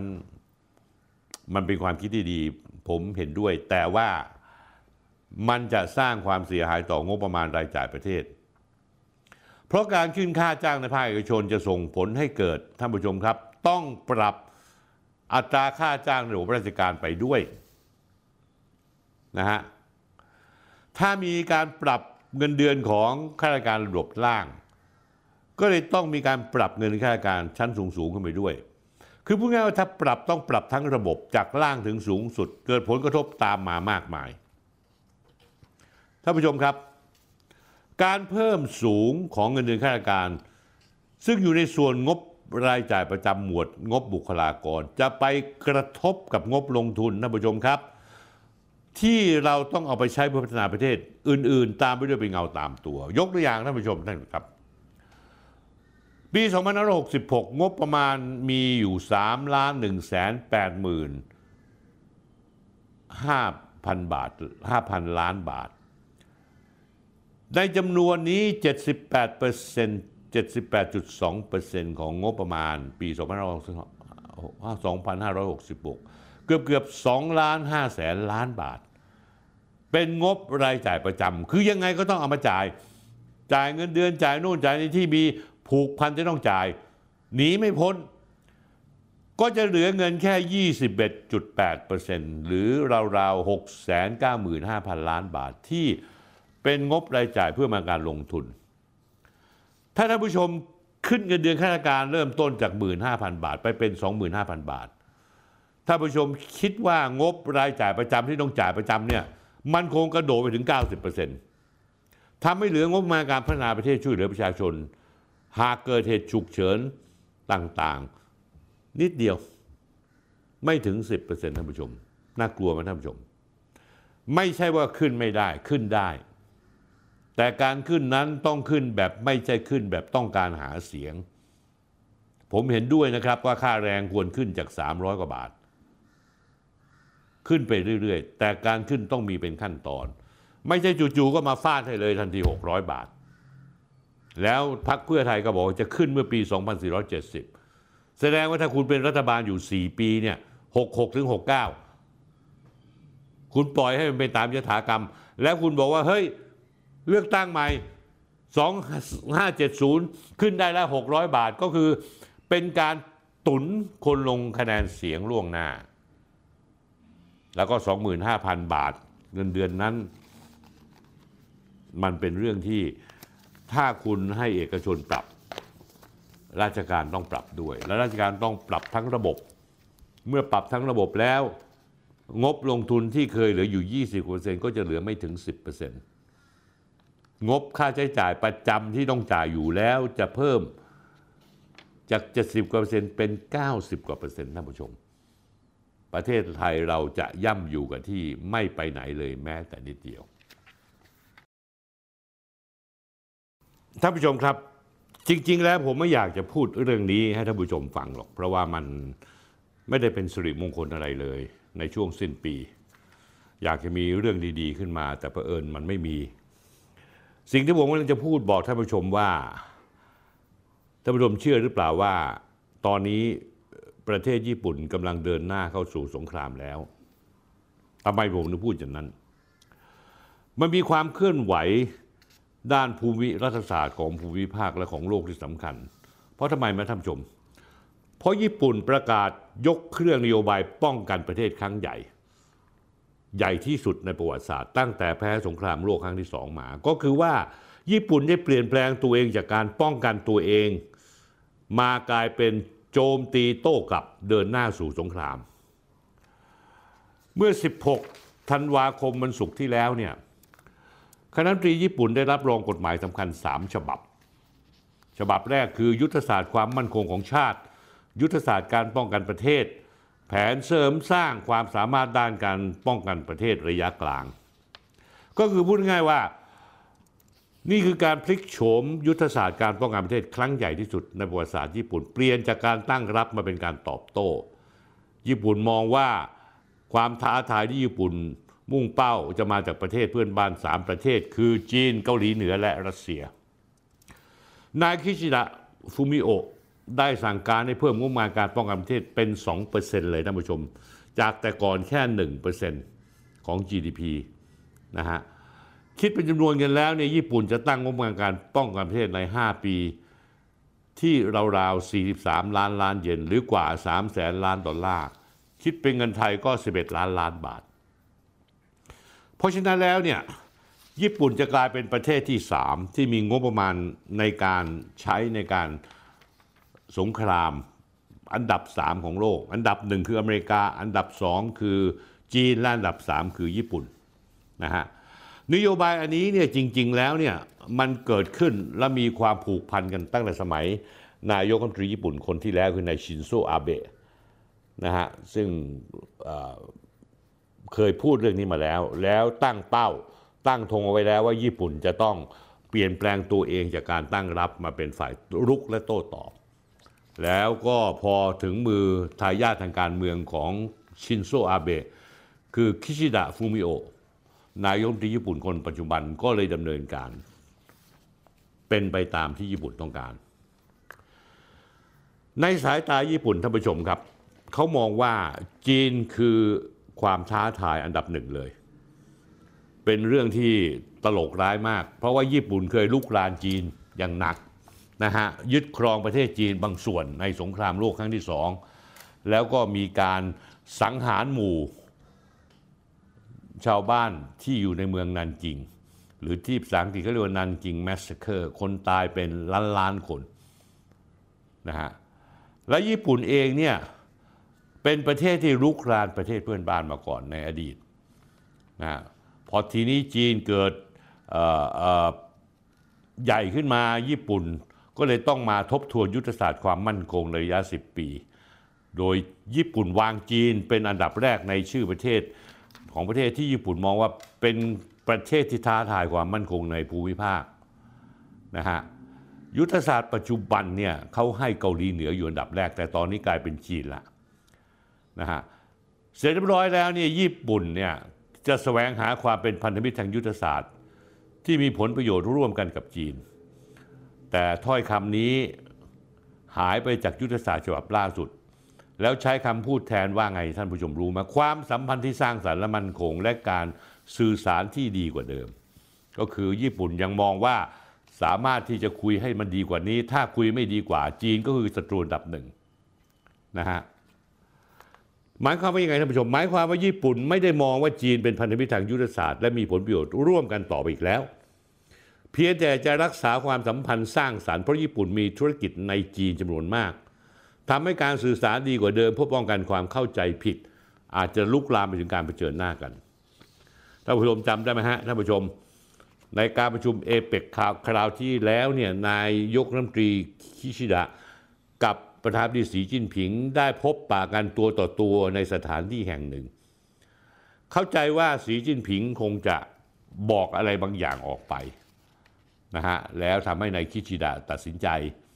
ว่ายังไงญี่ปุ่นก็ต้องเดินหน้าต่อไป เพราะว่าญี่ปุ่นกลัวจีนมากในขณะนี้ เพราะจีนเป็นเศรษฐกิจใหญ่อันดับสองของโลกและกำลังจะขึ้นสู่อันดับสามอันดับหนึ่งในที่สุด ญี่ปุ่นนั้นอยู่อันดับสองอยู่ญี่ปุ่นอยู่อันดับสามและกำลังจะถูกอินเดียแซงไปอีกแล้ว และญี่ปุ่นเป็นประเทศที่มีปัญหามากในเรื่องของนวัตกรรมใหม่ ๆ ที่ญี่ปุ่นไม่ค่อยมีออกมาเลยในช่วงหนึ่งหรือสองทศวรรษที่ผ่านมา เทคโนโลยีนวัตกรรมที่ญี่ปุ่นเคยมีแล้วก็เป็นที่กล่าวขวัญกันจนทุกวันนี้ก็คือรถไฟชิงงันเซ็นเท่านั้นเองนะฮะนอกจากนั้นแล้วญี่ปุ่นไม่มีอะไรใหม่ขึ้นมาเลย แม้กระทั่ง อุตสาหกรรมรถไฟฟ้าญี่ปุ่นก็ล้าหลังประเทศจีนอย่างมากนะหลายหลายอุตสาหกรรมไม่ว่าจะเป็นโทรทัศน์ของ Panasonic โตชิบ้าคอมพิวเตอร์ตกขอบไปหมดเลยถูกจีนแซงไปหมดแล้วตอนนี้นะฮะสังเกตได้อย่างท่านผู้ชมครับ บริษัทโรงงานต่างๆ ของญี่ปุ่นที่เคยตั้งอยู่ในประเทศไทยที่มีการผลิตสินค้าที่จับที่ประชาชนซื้อเพื่อไปใช้ในบ้าน ไม่ว่าจะเป็น อุปกรณ์เครื่องครัวเรื่องโทรทัศน์ตู้เย็นเครื่องซักผ้า ตอนนี้ถูกจีนและเกาหลีแซงไปหมดล้วญี่ปุ่นก็เหลืออยู่อย่างเดียวนั่นก็คืออุตสาหกรรมรถจนเท่านั้นเองนะฮะยุทธศาสตร์ความมั่นคงฉบับใหม่ ตลกมาก ให้จีนเป็นความท้าทายอันดับหนึ่ง แล้วเลื่อนเกาหลีเหนือซึ่งเคยอยู่อันดับหนึ่งลงมาเป็นอันดับสองนะฮะเพราะฉะนั้นแล้วเนี่ยญี่ปุ่นเนี่ยมองว่าระบบ ในปัจจุบันของญี่ปุ่นยังไม่พร้อมที่จะรับมือการโจมตีด้วยขีปนาวุธ โดยเฉพาะอย่างยิ่งถ้ายิงกันมาอย่างมาก ๆ เลยทีเดียว ซึ่งเกาหลีเหนือมีอยู่เยอะมาก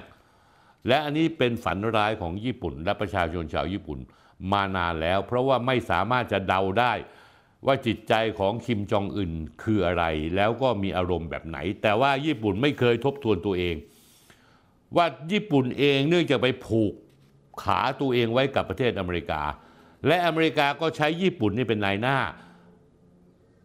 เป็นตัวแทนอเมริกาในการรุกคืบ หรือออกมาต้านทานจีนไม่ให้จีนเจริญเติบโตใหญ่ต่อไปนะฮะเพราะฉะนั้นแล้วนี่ญี่ปุ่นกำลังปวดหัวมาก จนในที่สุดญี่ปุ่นคงคิดสละตาแล้วว่าเฮ้ยเกาหลีเหนือไม่เป็นไรเอาจีนก่อนดีกว่านะฮะยุทธศาสตร์ ความมั่นคงฉบับใหม่ยังเปลี่ยนทีท่าต่อรัสเซียจากหน้ามือเป็นหลังมือนะฮะยุทธศาสตร์ฉบับปัจจุบันให้กระชับความสัมพันธ์และความร่วมมือกับรัสเซีย เพื่อคานอำนาจจีน แต่ฉบับล่าสุดติดเตือนว่าการลุกรานยูเครนของรัสเซียและความร่วมมือระหว่างรัสเซียกับจีน เป็นความกังวลความมั่นคงอย่างใหญ่หลวง สรุปง่าย ๆก็คือว่าญี่ปุ่นกำลังรับงานอเมริกามาอย่างเต็มตัว เพื่อจะเป็นตัวแทนอเมริกาในภูมิภาคเอเชียแปซิฟิกที่ออกมาคานจีน แล้วก็เป็นส่วนประกอบในการที่จะอยู่ในระเบียบเก่าของโลกที่อเมริกาเป็นผู้นำอยู่ ญี่ปุ่นมองว่าสงครามในยูเครนและการที่กองทัพจีนกดดันไต้หวันอย่างหนักนะฮะมันเป็นเเรื่องราวที่ญี่ปุ่นกำลังกังวลใจมาก นอกจากนั้นแล้วญี่ปุ่นยังมีข้อพิพาทกับจีนในหมู่เกาะเซงเซงกากุ ฝ่ายจีนเขาเรียกเกาะเตี้ยวยี่กองทัพจีนได้เพิ่มแสนยุทธภาพในทะเลตะวันออกและทะเลจีนใต้ แต่ว่าญี่ปุ่นยังไม่กล้าพอที่จะเรียกจีนว่าเป็นภัยคุกคาม เรียกพฤติกรรมจีนว่าเป็นความท้าทายต่อความมั่นคงนะฮะญี่ปุ่นตื่นตระหนกมากนะครับท่านผู้ชม เมื่อสิงหาคมที่นางแนนซี่เปโลซี่ไปเยือนไต้หวัน แล้วจีนซ้อมรบรอบเกาะไต้หวันนะฮะขีปนาวุธ 5 ลูกตกในเขตเศรษฐกิจจำเพาะของญี่ปุ่นเป็นครั้งแรก ที่ความขัดแย้งระหว่างจีนกับไต้หวันส่งผลกระทบต่อญี่ปุ่นอย่างเป็นรูปธรรมนะฮะในราการร่างยุทธศาสตร์ป้องกันประเทศฉบับใหม่ ได้กล่าวถึงเหตุการณ์ครั้งนั้นที่มีขีปนาวุธ 5 ลูก ตกลงใน เอ่อเขตเศรษฐกิจจำเพาะของญี่ปุ่นนั้น ใช้ข้อความเดิม ข้อความเดิมนั้นญี่ปุ่นเกิดขึ้น ญี่ปุ่นและประชาชนในภูมิภาคมองว่าเป็นภัยคุกคาม แต่ในร่างสุดท้ายตัดญี่ปุ่นออกไป และระบุว่าประชาชนในภูมิภาคมองว่าเป็นภัยคุกคาม ก็คือญี่ปุ่นกำลังอ้างตัวเองว่าจะพูดแทนประชาชนในภูมิภาคเอเชียแปซิฟิกทั้งภูมิภาค ซึ่งก็เข้าทางนโยบายอินโดแปซิฟิกที่อเมริกาเป็นคนร่าง และดึงญี่ปุ่นเข้ามาเป็นตัวละคร ในการเดินเกมต่อต้านจีนท่านผู้ชมครับ เมื่อผมมามองดูยุทธศาสตร์ความมั่นคงฉบับใหม่ของญี่ปุ่น มันมีคำสำคัญอยู่สองคำคำอันหนึ่งคือเรียกว่า standoff standoff หมายถึงการโจมตีเป้าหมายนอกพิสัยที่อาวุธศัตรูยิงมา หรือแปลเป็นไทยก็คือว่า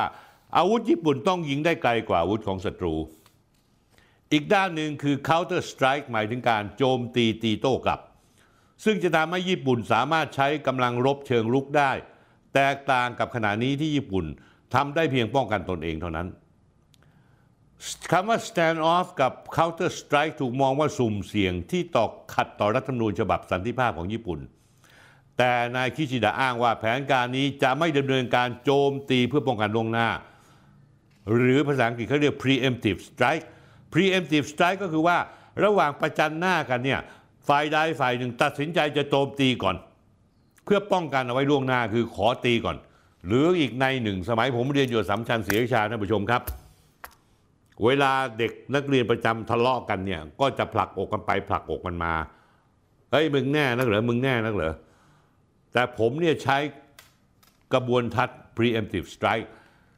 คือถ้าทะเลาะอะไรกับใครแล้วเนี่ยตอนนั้นผมยังเป็นเด็กอยู่โรงเรียนประจำผมไม่เถียงกับใครไม่ผลักอกใคร ผมชกแม่งก่อนเลยพอชกเสร็จปังปั๊บก็จะมีคนมาห้าม ถือว่าเราได้กำไรแล้วนะฮะ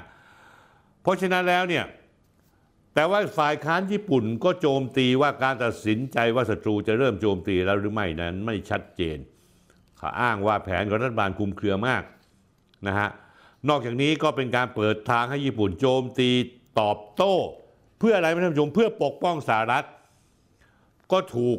กล่าวหาว่าเป็นการแกว่งเท้าหาเสี้ยนชักศึกเข้าบ้านนะฮะญี่ปุ่นตัดสินใจซื้อขีปนาวุธนำวิถีโทมาฮอคของอเมริกา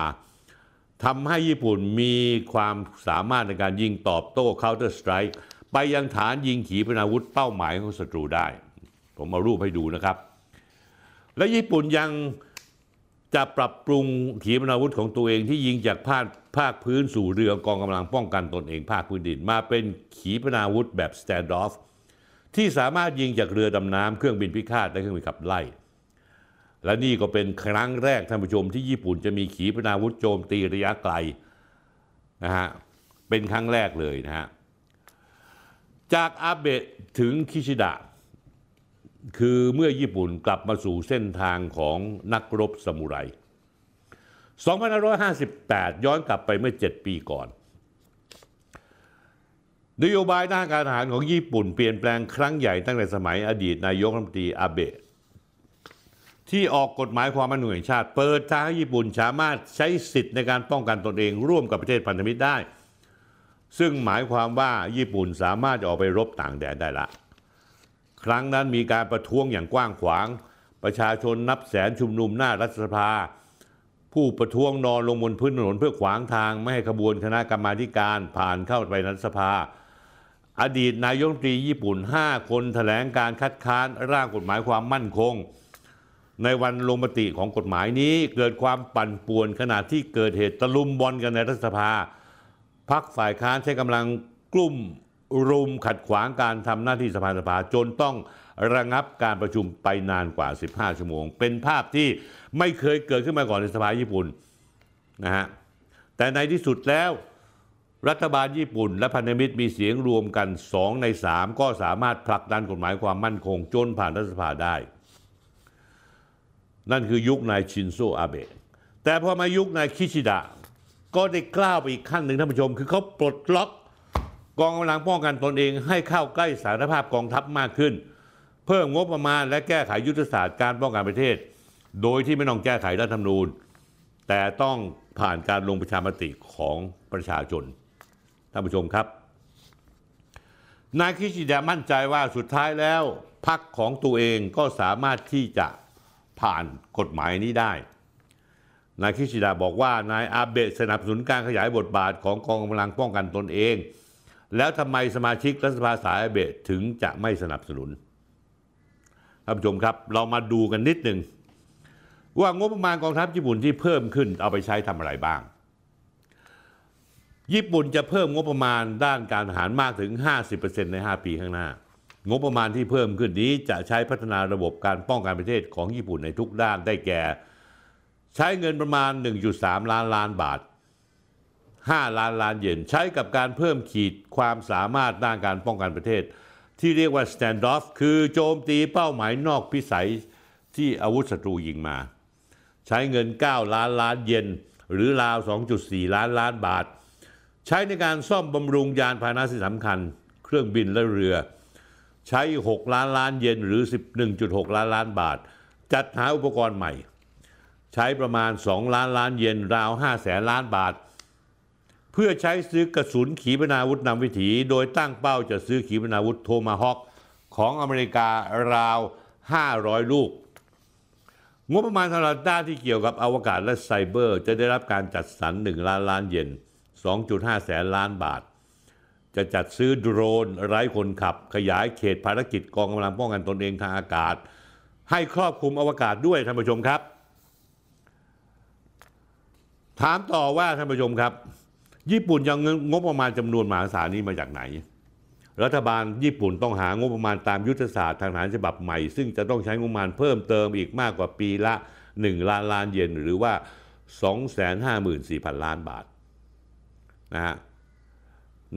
ในฝักพักฝ่ายค้านบอกในที่สุดแล้ว รัฐบาลญี่ปุ่นต้องขึ้นภาษี แนวทางขึ้นภาษีก็คือจะต้องขึ้นภาษีรายได้นิติบุคคล ภาษีเงินได้บุคคลธรรมดา ภาษียาสูบ การขึ้นภาษีนี้จะเริ่มในปี 2567 แน่นอนที่สุดท่านผู้ชมครับ คนที่มีความสุขมากกับการที่ญี่ปุ่นเพิ่มงบประมาณการซื้ออาวุธแล้วก็ตอบโต้ก็คืออเมริกา อเมริกาเชียร์ญี่ปุ่นขึ้นภาษีโปะงบกองทัพข่มจีนนะฮะ ส่วนทางจีนนั้น Global Times สื่อทางการของจีน ก็ตอบโต้นิ่มๆว่า ถ้าญี่ปุ่นคิดว่าจีนเป็นภัยคุกคาม ญี่ปุ่นก็จะกลายเป็นภัยคุกคามสำหรับจีนเช่นกัน นั่นก็คือจีนพูดตามภาษาชาวบ้านแถวบ้านผมก็เรียกว่ามึงมาสิ แลกหมัดกันหมัดต่อหมัดนะฮะ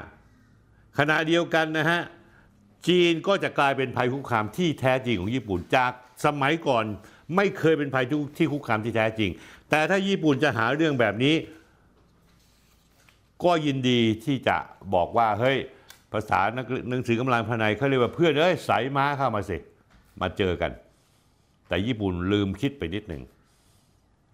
ว่าญี่ปุ่นถ้าเกิดต้องการที่จะแสดงความเป็นสมุไรออกมาในยุคนี้ ญี่ปุ่นไม่ใช่เจอจีนอย่างเดียว ญี่ปุ่นจะต้องเจอเกาหลีใต้เกาหลีเหนือ ซึ่งอยู่ติดกับญี่ปุ่น ถ้ารบกันจริง ๆ แล้วญี่ปุ่นต้องรับ ภาระทั้งเกาหลีเหนือและก็จีน ซึ่งผมไม่แน่ใจว่าญี่ปุ่นจะรับได้หรือเปล่า ปฏิกิริยาของชาวญี่ปุ่นส่วนใหญ่ไม่เห็นด้วยกับการขึ้นภาษีซื้ออาวุธสำนักข่าวเกียวโดสำรวจความคิดเห็นของประชาชนชาวญี่ปุ่นพบว่า 64.9%หรือว่าชาวญี่ปุ่น 2 ใน 3 ไม่เห็นด้วยกับการขึ้นภาษี เพื่อนำมาเป็นงบประมาณการป้องกันประเทศ 87.1%บอกนายคิชิดะไม่อธิบายอย่างเหมาะสมเกี่ยวกับแผนการขึ้นภาษี ส่วนการเพิ่มศักยภาพกองกำลังป้องกันตนเองในการโจมตีตอบโต้ ประชาชนชาวญี่ปุ่น 50.3%เห็นด้วย 42.6%ไม่เห็นด้วย แต่ในจำนวนนี้ตั้ง 61%ท่านผู้ชม เชื่อว่าการโจมตีตอบโต้ จะเพิ่มความตึงเครียดกับประเทศเพื่อนบ้าน ความนิยมชมชอบของรัฐบาลนายคิชิดะ ตอนนี้ตกอยู่มาที่ 33.1%ตกต่ำที่สุดตั้งแต่รับตำแหน่งมา อัตราในการสนับสนุนสูงถึงไม่ไม่ไม่สนับไม่สนับสนุนรัฐบาลนายคิชิดะสูงถึง 51.5%ท่านผู้ชมครับ ญี่ปุ่นเป็นหนึ่งในของประเทศที่มีผู้ติดเชื้อโควิดรายใหม่ มากที่สุดในโลก จนถึงตอนนี้ยังมีผู้ติดเชื้อในญี่ปุ่นกว่าแสนคน เสียชีวิตเฉลี่ยวันละ 200 คน แม้ว่าชาวญี่ปุ่นจะอยู่ร่วมกับโควิดแล้ว คนไทยไปเที่ยวญี่ปุ่นอย่างคึกคัก แต่ตลอดเวลา 4 ปีที่ผ่านมานี้โควิดส่งผลกระทบอย่างหนัก จนไม่อาจพูดได้ ว่าหวนคืนสู่ปกติแล้ว แต่ผู้นำญี่ปุ่นกลับมาเพิ่มภาษี เพื่อซื้ออาวุธเป็นการซ้ำเติมประชาชน เป็นที่แน่ชัดแล้วท่านผู้ชมครับ ว่าญี่ปุ่นเลือกยืนข้างอเมริกา ทั้งทั้งที่ตัวเองก็เป็นหนึ่งในเสาหลักของภูมิภาคเอเชียแปซิฟิก ร่วมกับอเมริกาที่ไม่ใช่ญาติบันทอนความไว้วางใจต่อเพื่อนบ้าน ญี่ปุ่นเลือกที่จะก้าวข้ามจากการป้องกันตัวเองไปสู่สรภูมิที่น้ำไกลไม่อาจดับไฟใกล้ และนี่คือสัญญาณอันตรายของสงคราม ที่นับวันจะก้องกังวานขึ้นมาทุกทีทุกทีท่านผู้ชมครับท่านผู้ชมครับ รายการวันนี้ก็หมดสิ้นเพียงแค่นี้ อาทิตย์หน้าวันที่ 30ธันวาคมเรากลับมาเจอกันอีกครั้งหนึ่ง 30ธันวาคมนี้จะเป็นเรื่องราวที่ค่อนข้างจะละเอียดอ่อนท่านผู้ชมครับ ผมจะอธิบายให้ฟัง เราพูดเรื่องต่างๆมาในปีหนึ่งที่ผ่านมา 2565 เราจะมีคำอธิบายท่านผู้ชมฟัง ท่านผู้ชมหลายคนฟังเรื่องราวต่างๆ ที่ผมพูด โดยเฉพาะอย่างยิ่งเรื่องต่างประเทศนั้น ท่านผู้ชมอาจจะไม่รู้ที่มาที่ไปอย่างละเอียด เหมือนหลักปฏิจจสมุตบาปหรืออทัปปัจจยตาก็คือว่า ผลที่เกิดขึ้นในวันนี้มันมีเหตุมาตั้งแต่ต้น ผมกำลังจะเล่าเรื่องสงครามยูเครนกับรัสเซีย ว่าเหตุอะไรรัสเซียถึงต้องบุกยูเครน ผมจะเล่าประวัติศาสตร์สั้น ๆ ได้ใจความท่านผู้ชมจะเข้าใจ ว่าทำไมรัสเซียต้องบุกยูเครนนะฮะท่านผู้ชมจะได้เห็นภาพรวมทั้งหมดท่านผู้ชมจะได้เข้าใจ แล้วก็ไม่ตกเป็นเหยื่อของสื่อทางตะวันตก ซึ่งสื่อมวลชนเมืองไทย 90 กว่าเปอร์เซ็นต์ลอกเรียนความคิดเห็นของสื่อตะวันตกมา อีกประการหนึ่งผมก็ต้องเล่าให้ฟัง ว่าทำไมจีน ถึงลุกขึ้นมา แล้วปฏิบัติตนออกมาปะทะแล้วชนกับอเมริกาแบบเปิดหน้าชน โดยที่มีจีน มีรัสเซีย มีอิหร่าน มีเกาหลีเหนือ ชนกับอเมริกาทางตะวันตก แล้วทำไมอเมริกาถึงหลอกลวงคนเอเชีย อย่างเช่นญี่ปุ่นและเกาหลีใต้ ให้ออกมาเป็นลูกไล่เป็นสุนัขรับใช้ของอเมริกาและตะวันตก เพื่อมาคานอำนาจจีนแล้วก็มาทั้งหมดนี้ทำเพื่อยืนหยัดและยืนยันในระเบียบโลกเก่า ที่อเมริกายังคงต้องการเป็นผู้นำต่อไป กดขี่ข่มเหงประชาชนทั่วโลก ตามนโยบายที่อเมริกาตั้ง เพราะฉะนั้นแล้วรายการวันที่ 30 เป็นรายการที่ท่านผู้ชมไม่ควรพลาด ท่านผู้ชมอาจจะติดธุระโน่นนี่นั่นไม่เป็นไร แต่รายการวันที่ 30 ผมยืนยันได้ว่าท่านผู้ชมเปิดฟังเมื่อไหร่ เมื่อนั้นก็จะได้ทันที และก็จะไม่มีวันล้าสมัยท่านผู้ชม จะเป็นการเสริมปัญญาให้ท่านผู้ชม ถึงขั้นระดับที่เรียกว่าทะลุปลุกโปร่งหมด เป็นการเสริมความรู้องค์ประกอบต่าง ๆ ที่ผมพูดมาตลอดปี 2565 ย้อนไปจนถึง 2564 ท่านผู้ชมจะได้เข้าใจครับท่านผู้ชมครับ วันนี้เป็นวันที่ 23 อีก 7 วันถึงวันที่ 30 จะสิ้นปีแล้วท่านผู้ชมครับนะฮะเตรียมตัวเตรียมใจสักนิดหนึ่งนะฮะแล้วก็ท่านผู้ชมที่กำลังจะเดินทางในสิ้นปี ก็จะมี การขึ้นเครื่องบินรอเครื่องบินนะก็จะมีการแย่งชิงกันนะฮะเข้าคิวกันยาวเหยียด ผมก็มีเรื่องอะไรที่สนุกสนุกเล่าให้ท่านผู้ชมฟัง ซึ่งเป็นเรื่องจริงเป็นเรื่องจริงท่านผู้ชม แต่ก็มีคนมาเรียบเรียงสมัยนะก็คือในสนามบินแห่งหนึ่ง ในช่วงเทศกาลวันหยุด จะมีประชาชนเข้าคิวเพื่อจะมาออกบัตรผู้โดยสาร เจ้าหน้าที่ก็ทำงานมือระวิงเลยท่านผู้ชม คนยาวเหยียดเลยนะฮะ เพราะคนต้องการที่ขึ้นเครื่องบินมันวันหยุดแล้ว ปีใหม่แล้วต้องไปให้ได้ ก็จู่ๆมีผู้ชายคนหนึ่งวัยกลางคน ก็เดินถือกระเป๋าใบใหญ่มัน เข้ามาแซงคิวเลย รีบเช็คให้ผมก่อนได้ไหมผู้หญิงคนนี้เขาก็ตอบอย่างนี้ท่านผู้ชม เจ้าหน้าที่เขาบอกว่าท่านคะช่วยไปเข้าคิวต่อ ซะหน่อย เพราะว่ามีคนเขารอคิวอยู่โน่นครับปลายแถวอยู่ตรงนั้น ผู้ชายคนนั้นเขาทุบโต๊ะเคาน์เตอร์แล้วบอกเฮ้ยคุณรู้ว่าผมเป็นใคร เจ้าหน้าที่ที่อยู่สนามบินแล้วอยู่ที่เคาน์เตอร์บอก ตัดสินใจหยิบไมโครโฟนมาบอกว่า สุภาพบุรุษสุภาพสตรีครับท่านผู้โดยสารท่านผู้โดยสารพอจะรู้ไหมว่าผู้ชายคนที่ยืนอยู่ตรงนี้เป็นใคร เพราะเขาไม่รู้ว่าเขาเป็นใคร เขามาถามดิฉันว่าดิฉันรู้แบบว่าเขาเป็นใคร นะฮะแล้วก็ก็พูดอธิบายจนนักคนนี่ก็เฮเข้ามาแล้วก็มาดูหน้า ไอ้ผู้ชายนี้มันก็อาย มันก็ด่าผู้หญิงนะฮะแล้วมันก็บอกว่าพูดภาษาอังกฤษด่าภาษาอังกฤษว่า fuck you ผู้หญิงเจ้าหน้าที่นั่นก็บอกว่า แม้กระทั่งฟักยูคุณก็ต้องเข้าคิวค่ะ ยังไม่ถึงคิวคุณที่จะมาฟักดิฉันได้ เล็กๆ น้อยๆนะท่านผู้ชมครับ สวัสดีครับ